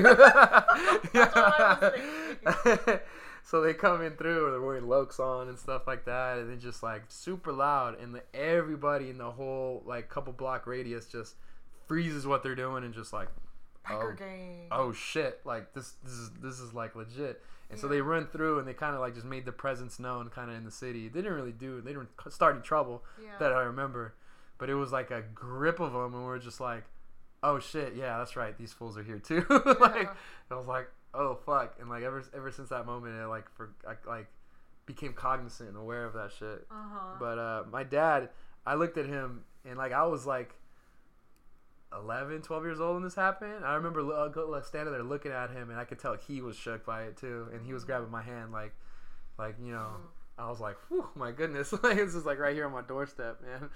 So it's like. My parents did a great job of making sure me and my family didn't get involved in any of that stuff. Or, yeah, we made. We, for me at least, I found. I, I think of it as like I kind of made made my way through it. But um, That's good. yeah, they uh, they had us very narrow focused, like Yeah. to kind of survive that stuff. But yeah. it's, you kind of don't realize how crazy it is until you leave the situation though, and then you like Yeah. live somewhere else and you live a different way, and you're like, damn, like that's just like normal. Like you're, you you you get a new normal, like a new sense of normal. So I went to college and I kind of like did that, and it kind of gave me some perspective on things. So. Yeah. But yeah, shout out to Michael Tubbs though. Anyway, he. Let's go back. We're going back. let's go back. Let's go back. So he actually was the guy that brought on Bernie Sanders though. so Wait, and, and the event that we're going to? not on this one. When I Oh, went last time. I, last time. Last Oh time I saw him. God. Last time I saw him. Sorry. Sorry. Um, but I tweeted about it. and He actually liked my tweet or something. Or he retweeted Michael me. Tubbs? Michael Tubbs did. Yeah. So I was like, oh shit. I hope he took a screenshot of that. Uh, like I think he, I think he just liked. I can't remember if he retweeted me. I've had a couple other random celebrities like that have like like my stuff on Twitter. I've been, I've been like, the last like half year to a year, I've been more active on Twitter. So like I'll like randomly talk, try to talk to celebrities or like I'll like, oh man, like shout Like, out to so and so. Yeah, like I'll out people and stuff. Like before, like all this stuff that I'm like talking to you about or like that I would say on Twitter. It was just all going on in my head, so like eventually I was just like, "Screw this! I need to get this out." Like, Yeah, so- yeah. but um, yeah. Let me see. Um, That's awesome. Yeah. I- So okay, that's cool. So like you were talking, you tweeted about how um, Bernie Sanders was, was going to be campaigning somewhere in Stockton. Yeah, so so no, this is this is for this time. So this last time I caught Senator Sanders was summer of '16 at a campaign speech in my hometown of Stockton, where at Michael D. Tubbs brought him on stage. Definitely excited to catch him again in a few weeks. And I got, I think he retweeted it. Yeah, he retweeted it. Yeah, so Oh my god! so I, I got some likes, but not, oh not, nothing too crazy. That's awesome. That dude, he gets a lot of shit on Twitter though. Like I said, because there's a lot of people that got backlash against him. Some people might be some racial tension because he's a black mayor. Some people it might be they're just conservative and it just mm-hmm. are against liberal policies. Mm-hmm. Uh, because there are a lot of like conservative people who kind of live in that area because it's a farming community too, and so there's a lot of economic like value of like that come from like farm work and farm Yeah. labor, which means there's a lot of like white landowners tends to be like farm owners, and there's like traditionally a lot more Mexican farm workers. Mhm. So like uh, that's kind of the the scenario too. Yeah. Although I will say it's it's changed. There's been some like people like my grandfather who've like eventually became farm farm owners themselves, so they were able to work up their way up that ladder. But there's still a lot of other people who are still like you know somewhere lower on the rung, right? Yeah. So that, that's part of the community that, that I grew up in too. So it's uh it's kind of a weird melting pot type of thing. Yeah. So um, it's uh but it's uh it's very I would say my, my, my childhood was pretty unique. I don't know. That's good. It's- In a good way. Yeah, in, in in some good ways and some bad ways too. But you know, it's like uh, for me, it's the way I keep going is just focusing on the, the good stuff. Obviously, yeah. so exactly. That's that's how I, I get the the fuel to keep me moving forward. But Bernie should be cool though. Yeah, I'm really, I'm really excited. He was cool. He his speech was was awesome. It was was crazy about it when I saw him last time was that they announced it like a few days before that, that hey because he was in Sacramento like that weekend, mm-hmm. and then it's like two days later like on a Tuesday he was like hey, I'm gonna try to be in Stockton. His rally was at like eleven o'clock noon. In the middle of the day on a Tuesday, and there were still a few hundred people that went and showed up, even in Stockton, which is not that big of a community, you know. And Sacramento, they had it like on the weekend, like on a Saturday or on a Sunday, and it was I think at Sacramento State at the football, um, at the football field, and they filled up the stands, and they filled it up so much that there were people capacity. They reached capacity, and there's there was thousands of people outside that couldn't get in to hear him speech speak, and so like he had that much like pull and like attention and Wow. support from people. Yeah. So like it was, it's obviously he was a soldier going through it. He was screwed from the get go. I don't know if you paid attention to how like the Dem- Democratic Party basically handed over the, the nomination to Hillary. Like she bribed a lot of like the people who are part of the um, what do they call it? It's like a committee that gets to vote. or- pack. not the pack. It's uh, like political um, members of the Democratic Party. Um, it's like the super delegates or something like that.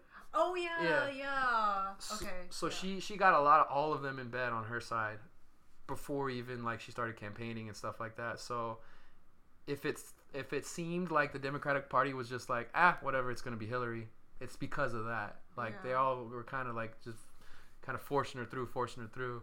So it seemed like she earned the nomination not through merit, but kind of like working the system.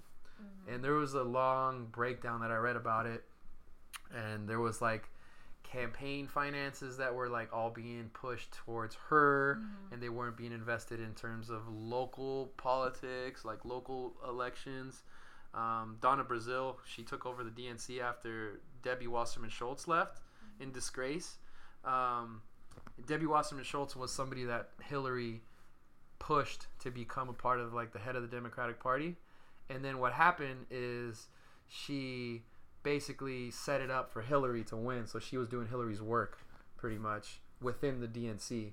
And so like a lot of the funds that would have gone to local elections were going towards the national campaigns and stuff like that. Mm-hmm. And so when Donna Brazile came in and took over for Debbie Wasserman Schultz, she was re- looking at the books and everything. She's like, "What the hell's going on? Why are we so broke? Why like where did all this money go? And where did all the funding go?"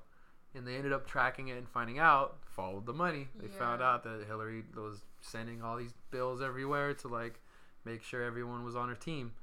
And so by the time Bernie was already picking up steam, and even when I saw him, it was almost like a fact that he was not going to win by that point. Yeah. So it was like, yeah.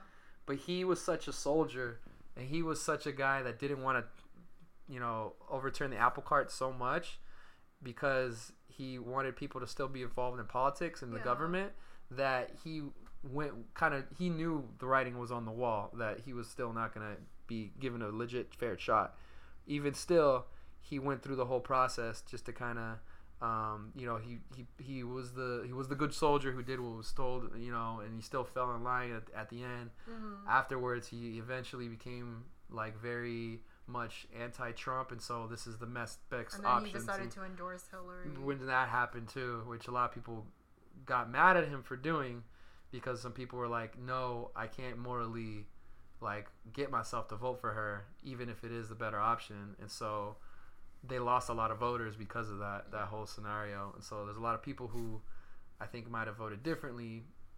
Had Bernie been the Oh, for sure. He was the one candidate out of everyone who was a def- definitive lock to like get win the election.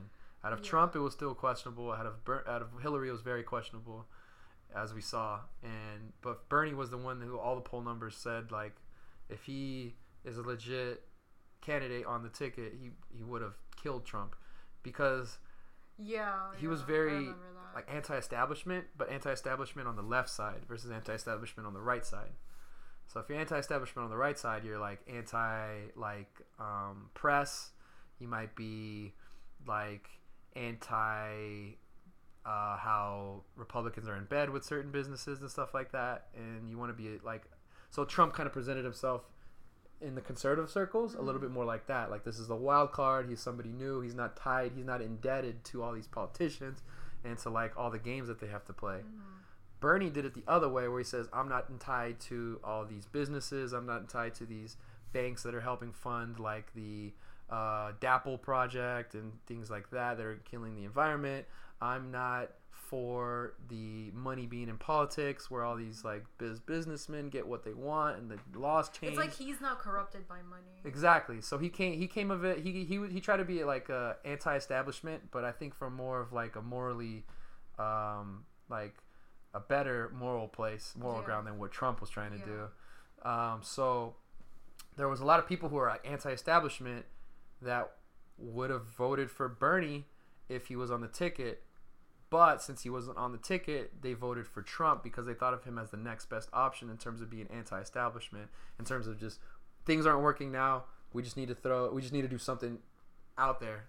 And so, if Bernie would have run, he would have got like a percentage of those type of people Yeah. too.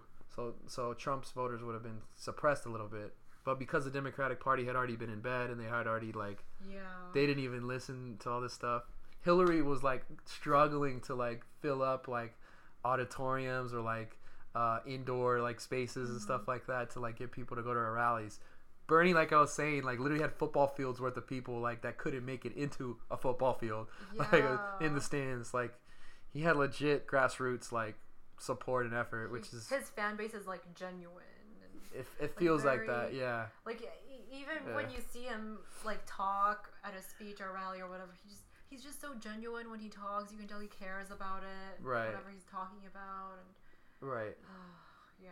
So uh, it's crazy that like as old as he is, as being an older politician, he still has a lot of support even to this day.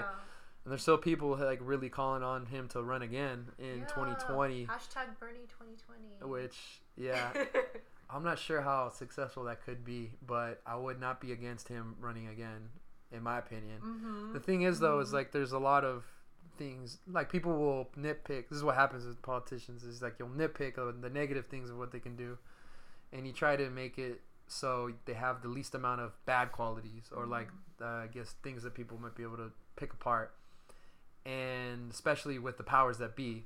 So he's still, even though he's a Democrat, he's still like the the very far left socialist part of the Democratic Party, and so he's been trying to like kind of push people along for some of those type of like uh, policies that he's been pushing.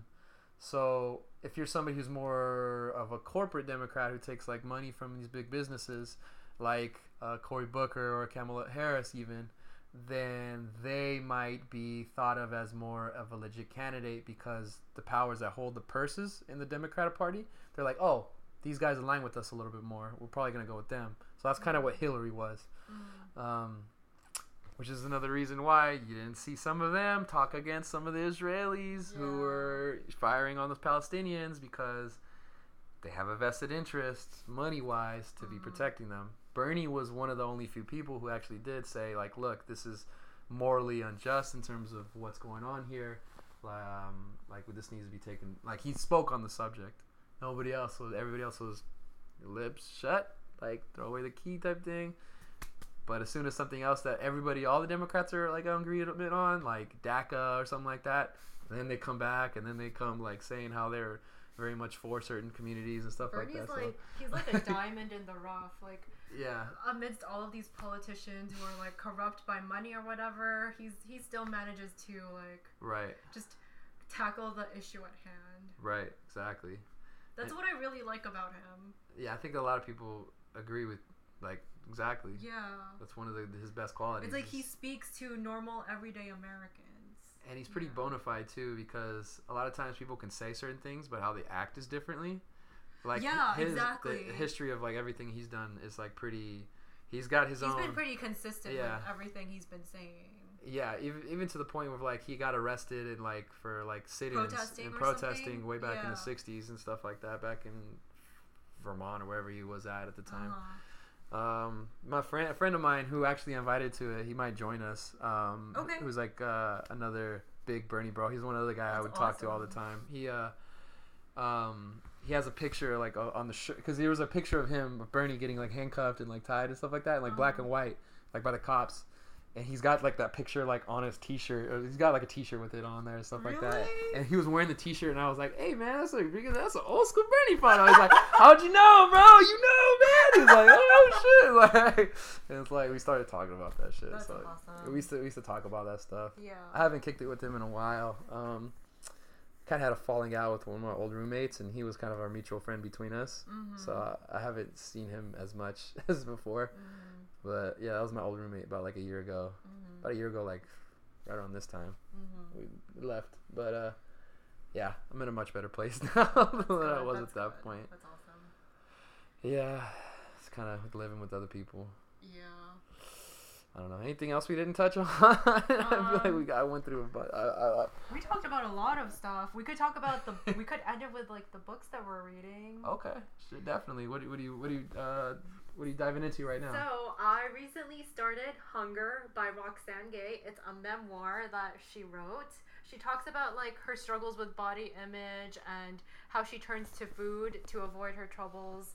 Um, I just barely started. I'm like 40 pages in, but it's amazing. I think she writes her memoir like she's writing poetry, and I really like it so far. okay, So, it's yeah. like not traditional. Like this is what happened this day. This is da da da. yeah. It's more like prose, kind of like. Uh, yeah, I guess you you explain explain how like her writing style is. I guess. She's she basically like begins with her life story, like oh like this is how I was like when I was young, and then um then she finds out like th- then she she ends up getting like raped, like gang Mm. raped, and Mm. then she talks about like the change that it had had on her and how she turns to food and yeah it's just it's so heartbreaking the way she takes you to it like the way she goes from like she talks about this and then she talks about that but then she talks about like the, the link in between and Mm-hmm. i really like it and it's just it's very sad and but i think she writes beautifully so That's yeah. good. That's good. So just getting through that one. mm-hmm Okay. Okay. Forty pages in. That's a nice little chunk. mm-hmm Um. Uh, what was I gonna say? You're somebody who like is like pretty studious in terms of reading. Like, thanks yeah i try to i try to make it a habit I like to read on my downtime yeah, especially like um before i go to bed at night i try to like turn off all screens yeah. because you know That's yeah. my problem. it's it's hard it's a hard habit Yeah, to break it it's, it's really hard It's like watch a little TV before you go to bed, and then like, but your body's like It's not Mhm. what's good for it. It's like your mind wants to fall asleep, but then you you can't. Yeah, true. Yeah. Yeah, it's like the the blue light from the screens. Yeah. a lot yeah. of that messes with your circadian rhythm. Now I'm like somebody who, um, I read a lot of like current event stuff. I don't read Like like, novels as Uh-huh. much as before, but I've been trying to get a little bit better. Um, so I think like uh, what I was saying before is like I just finished a book Uh-huh. last weekend and because I went to like Barnes and Noble's kind of on a whim, just was like, ah, let me see if I find some stuff here, and I ended up finding a couple books that I was really interested in because I had listened to. I'm a big fan of like the Joe Rogan podcast because he does. He's a guy that like any type of thing that interests him, he'll just invite somebody on that has a similar interest. So he's Oh, kind of like awesome. I've kind of tried to model some of my podcast styling into that way because like me and you, we have a lot of interest in terms of political talk and stuff. Yeah, it's great. But like my other friends, if I try to bring this stuff up, they're just like I lose them. Like, but if I talk to sports about them, we can talk for days, right? Uh-huh. But I'm not gonna. I'm not necessarily gonna bring up sports with you necessarily. No offense or anything like that. No taken. But or like other friends, I might. We could talk about house music for like three hours, Uh-huh. and then if I talk to him about hip hop, then he'd be like, he's gone. He's like, you lost. You're speaking Uh-huh. Swahili to him. like, you know what I mean? So, but he's um. Where, where was I going with this? Anyway, he he talked to a couple people. He talked to one guy who was a ex-war reporter by the name of Sebastian Junger. He's the author of this book that I read. It's called Tribe, and he is the same figure who embedded himself and was a part of. He he helped bring the documentary uh, Restrepo, um, which is like uh, he embedded himself in like one of the more dangerous like combat units in Afghanistan during the war uh, a few years ago, and was basically trying to present like an accurate portrayal and portrait of like what actually happens to these, these soldiers and like what they go through. And it was really good, really insightful documentary. Um, I would recommend it. I think it might be on HBO Okay. or it used to be. Um, I would take a look. That Yeah. it's really it's heartbreaking, but it's like it's eye opening too, though, and it's he, he's pretty pretty blunt about like his portrayal of a lot of stuff. Um, so he kind of comes from that background, and basically the book, the premise of the book is he wrote an article um, for some publication I can't remember online, and he took the idea from that article and he extrapolated upon it. So basically, he was saying that how there was a lot of, he was noticing there was a lot of veterans with PTSD and like they were having a very difficult time reassimilating themselves Yeah. into American society, and it was like really difficult. And he found like it was just something that uh, was not being discussed, not being thought of, and he was like just curious and was pondering upon that thought, and also that he had the same notion idea that like I think one of his family members, his father or someone like used to explain to him was that it was a funny notion was that when the colonists came to America or the continent, they uh, it was like two different distinct lifestyles between themselves and the native population that was Yeah. happening right in uh, the 13 colonies and all that stuff. And so there was often squabbles and beefs and things that would happen between them, right? There was some the French and Indian War, for instance, was one thing that happened, and there's a lot of different, you know, conflicts. And so what would happen is like sometimes is you would get people who would get captured on either end of the, of the society, right? But what would happen is uh, more often than not, when an Indian person was, ca- or the term, I'll use the term Indian because that's what they used. Mhm, Native American was what we would say now because India, India, you know, they just were Yeah. confused. Yeah. Anyway, is the, th that population whenever they got like taken by the colonists, m- like every single time when they were free, they always went back to their original society, right? Their their tribal tribalistic type of society. Versus in reverse, what what would happen is there was certain white people who would get captured by like the, the native Indians, and when they were, you know, sometimes they would be brought free, or they would be, you know, um, um, you know, allowed back into um, European society, colonial society. There were documented cases of people actually staying with the Indian community or returning to them after they had been there. There was a okay. lot, lot of they, they were because the Benjamin Franklin. He said there was a, a passage that Benjamin Franklin wrote in a letter to one of his colleagues, where it was like uh, he he was explaining that he was like it's funny how the white man will want to go with the Indians, but the Indians will never want to go with the white man type of Mhm. thing. So he almost thought of it as kind of like, is there something wrong inherently with our society and how we deal with things and how things are structured that make it difficult for people to become reassimilated back into it once they're out of it. Be- And the way he kind of viewed it is like the just being a part of a tribe and being a part of like a community Yeah. and having those connections and being uh, having a purpose and having a focus and having something that where you create value uh, to your community and having an input um, and so he basically it, it's like it's it's a pretty it's only like 330 pages so i read through it actually like in one night which is like That's awesome. I had like, cause I was like, go before bed, I was like, I'll read a chapter, and it was like 40 pages into it. I was like, let me just keep going. Got to about halfway.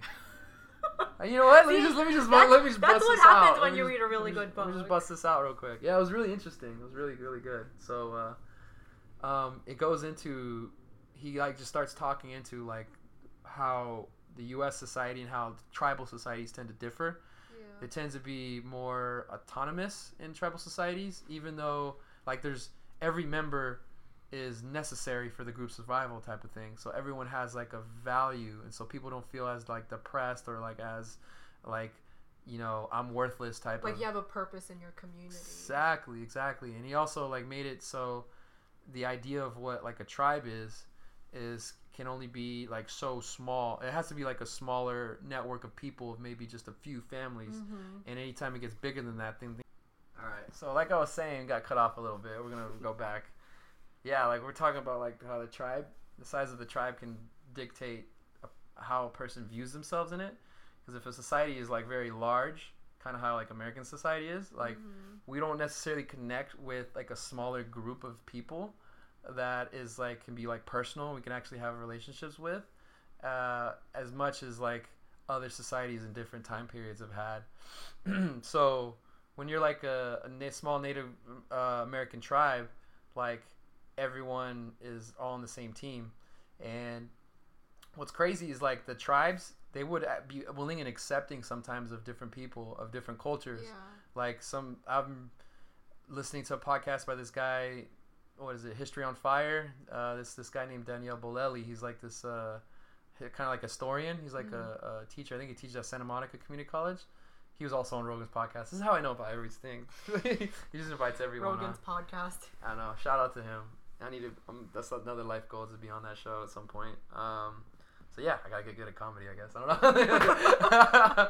oh man. Um, but anyway, he was. Uh, he had one. Yeah, he did like a series on like the Spaniards coming to America, and that was one of the things he said was that there were some Spaniards that left like the Spanish like col- like rule where they were, and like joined some of the indigenous tribes that were in Mexico or like in different places, and they would be tattooed and they'd have like the you know the, the um, nose piercings and all that stuff, and some of them were able to have children and stuff like that, and and there was one story in particular where they a, a ship had crashed into like the on like the coast in the Caribbean in Mexico. And some of the people they're like on the crew that was on there they eventually they uh, were starving to death and they were half, happy to be crashed and like end up on land. But then the native tribe got them and like beat and like you know tortured and they sacrificed some of them but then there was some of them that they kept right? One of these individuals actually like saved like the the head chieftain's daughter or something like that or did something val- you know valorous or something like you know, and eventually they accepted him into their tribe.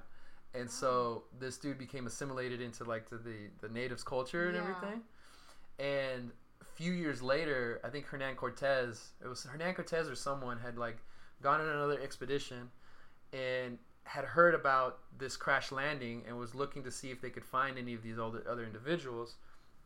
They found one of them who uh, had survived and was willing to go back with the Spaniards. And he explained to them, like, look, there might be somebody else who's also uh, alive that uh, we might be able to get. I've heard he went to this tribe over here in the south. Um, I think we might be able to go get him. So they went to that location. They found the guy. Apparently, they found him with all tattooed out. He already had the daughter and everything. So he was like assimilated into their culture Mhm. And he basically refused to go back. He's like, he's like, but you're a good Catholic. Like you were born a good Catholic. Like you should want to come back and be with us. And he was saying like, look, do you see do you see me how I look now? Like these people would not be willing to accept me anymore because I look like a, a in their minds a savage to them because he had tattoos and like the, the you know nose piercings and everything.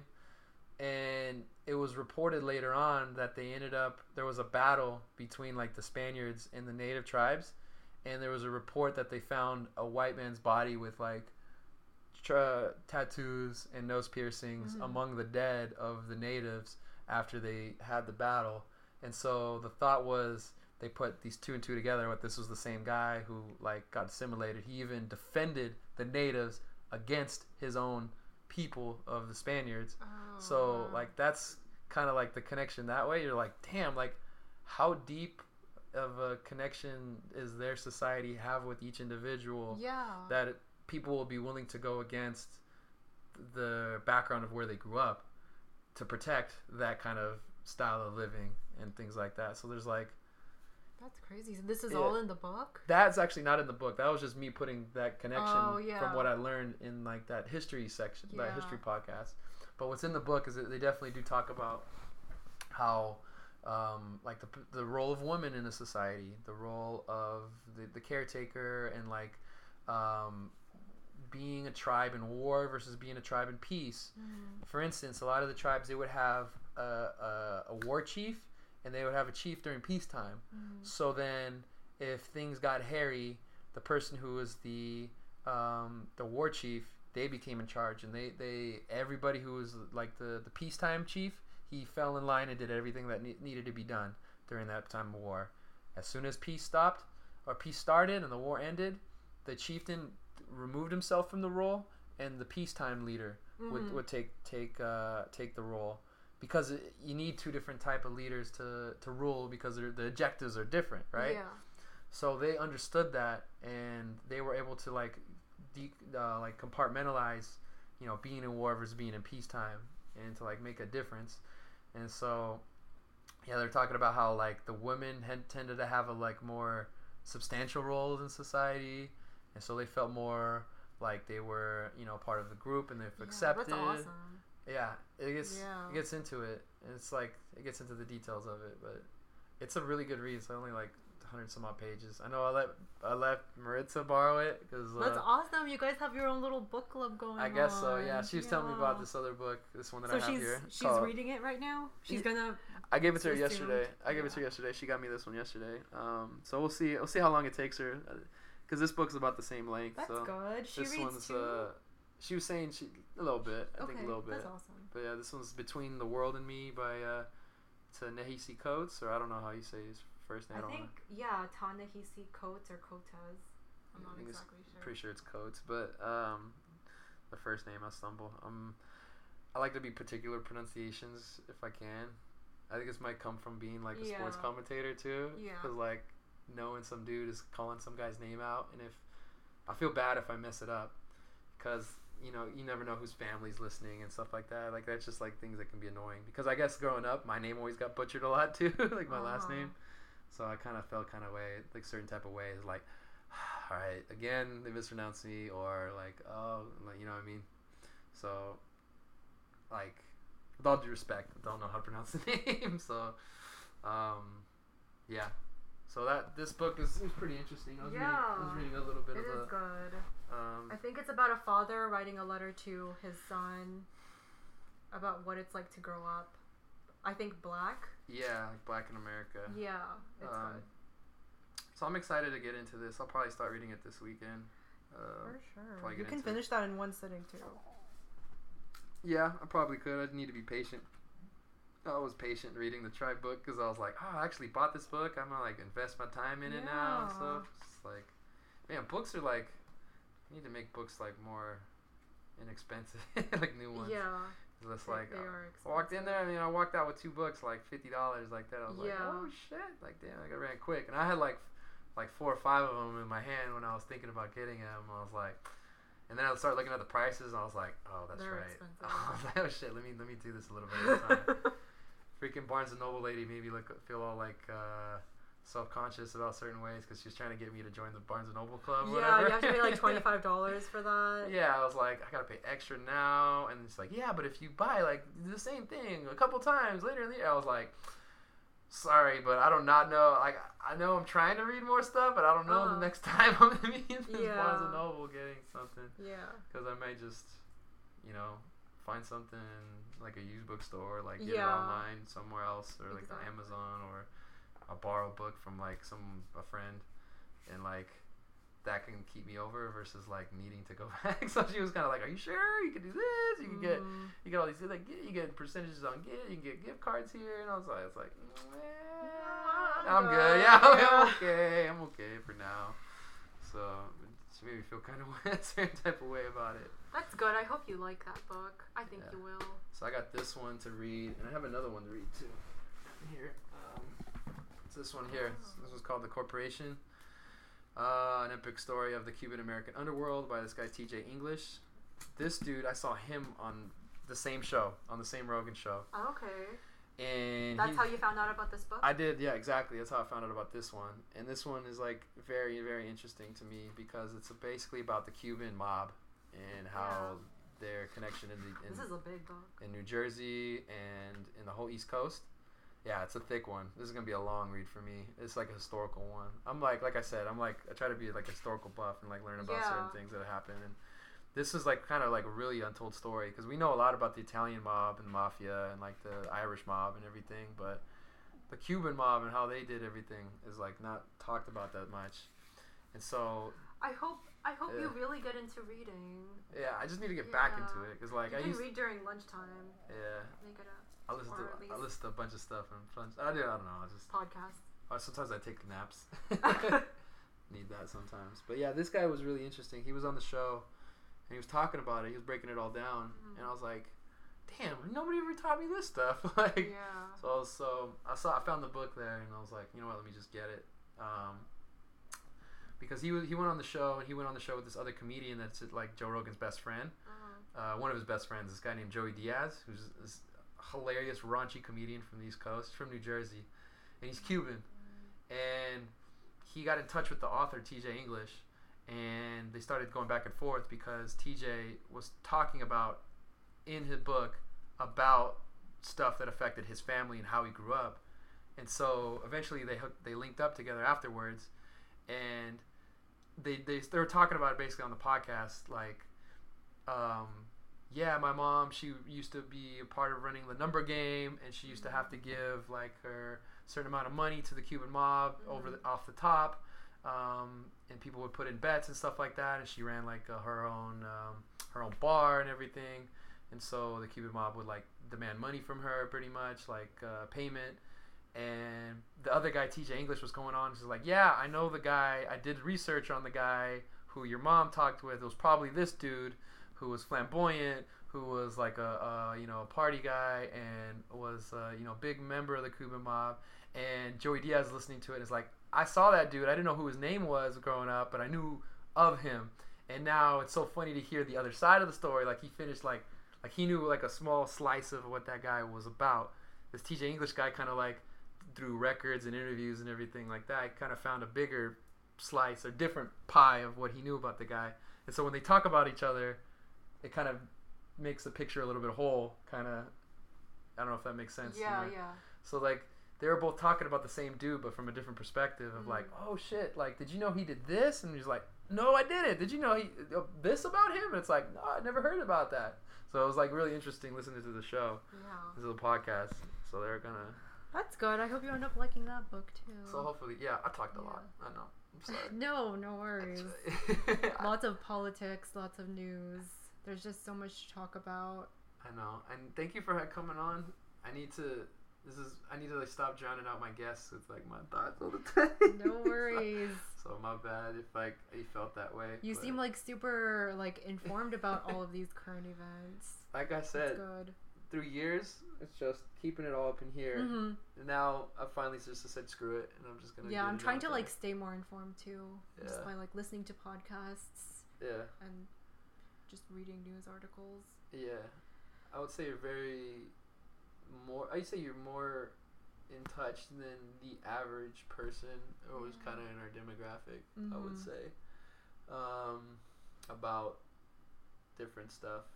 Um, for me, the issue is always kind of like you fall into that too much, and it becomes it consumes you, and you can get into like a certain way of thinking about like the world is like always on fire, and then Yeah. even though it literally is like we started the show, it's, like, it's like freaking lava flowing out of Hawaii, but exactly. but uh, yeah, for me, it's always been a balance of like how much can I take of that myself mentally, Yeah. and how much do I need to just uh, concern myself with like maybe non not not nonsensical things, but like things that don't have as much of a um, importance or like not importance, but you know, like things that it's not life and death. Yeah. So like, you gotta have your own other hobbies outside of that. I guess for Yeah. me, so like, music and sports is like kind of that for for me to kind of be on that. Oh, my friend's texting me. that might be the cue that we might need to wrap this up, huh? This was a good podcast talk, though. You want to shout out anything, anybody? or Um, no, really, that's. no, I don't really have anyone to shout out, so. you got, you got any social medias to shout out or anything? You don't want anybody Um, to stalk you on Instagram or anything like that? No, I, I have an Instagram. um, it's A E R I E L underscore. So yeah, you can follow me if you want. But Boom, hon- honestly, all I really post are just pictures of books and food. So I don't know how. if, if, you, if you're We okay with that, We haven't followed each other either, though. What the heck? What's it? oh my god, we, need, to, fix do this. it. We yeah. fix this. All right, we'll fix this in a second. All though. right. But anyway, you can follow me. Uh, anything else? Are you anything coming up? Excited? I know we got the Bernie The- rally. yeah, today. the Bernie event that was my first thing, but Yeah. that, other than that, that's pretty much it. Gotcha, gotcha. All right, so I'll speak on my behalf then. Um, yeah, tune in. Give me a like, subscribe, share, give me a follow, all that stuff. Um, you can find me personally. I got my Instagram and my Twitter. They're under the same handle now. Uh, Puro Caballero. That's P U R O C A B A L L E R O. Puro Caballero. That's two words. That's nothing but caballero. Yep. Caballero is like means kind of like gentleman and cowboy in Spanish. It's got Oh, like a cool. weird kind of semi double meaning thing. Yeah. So like Like a mish mashup of two words. yeah, well, it's kind of Is that like it's kind of like it's like a word that has meant one thing, but like c- culturally it's kind of taken on a different type of meaning. Oh, okay. So like, if you're a cowboy, generally you've been thought of like as like somebody who's, uh, you know, of a code and like maybe gentlemanly. uh, Like so that's kind of those two kind of ideas were kind of conflated a little bit, and so. But yeah, that's just my last name, Caballero, though. but, but a lot of people who speak Spanish are like, "Oh, that's a that's a nice last name," and all that stuff. Like, oh, thank you, thank you, I appreciate it. I, like, I didn't choose it, but thank you. Sometimes I kind of wish it was like I had my mom's last name, which is Garcia, just because Yeah. it's like easier. Yeah. But then at the same time, I'm like, nah, I'm different. I gotta do something. else. I gotta rep for this. uh, So that's kind of how it is. That's kind of the thought process behind my name. Anyway, at Puro Caballero, you can follow me. Um, search SoundCloud, Stitcher, Apple Music, iTunes, whatever it is called, podcast, that area. Google Play Music. They have podcasts too. It's usually where I listen to stuff since I have an Android. Hashtag Team Android. And, um, and yeah, tune in radio. I want to say. Uh, I would like to get on Spotify, but those dudes are pretty picky with how they pick stuff. They only get like the Oh. really big, the big Really? podcasts that have like followings. Yeah, more Yeah. often. Um, because they're they're trying to get in the podcast game now too. Yeah, I noticed that yeah. too. They've been yeah. Every time you're on their homepage, they always yeah, comes up now. They always promote them. Yeah. So I've been noticing that, but uh, yeah, maybe someday. That's the that's the new goal down the line. But um, in any event, this has been episode number twenty four. This is uh, recorded Saturday, May the nineteenth. Signing off alongside my friend Aeriel. This has been your Woo! host Mario. Bye. Later.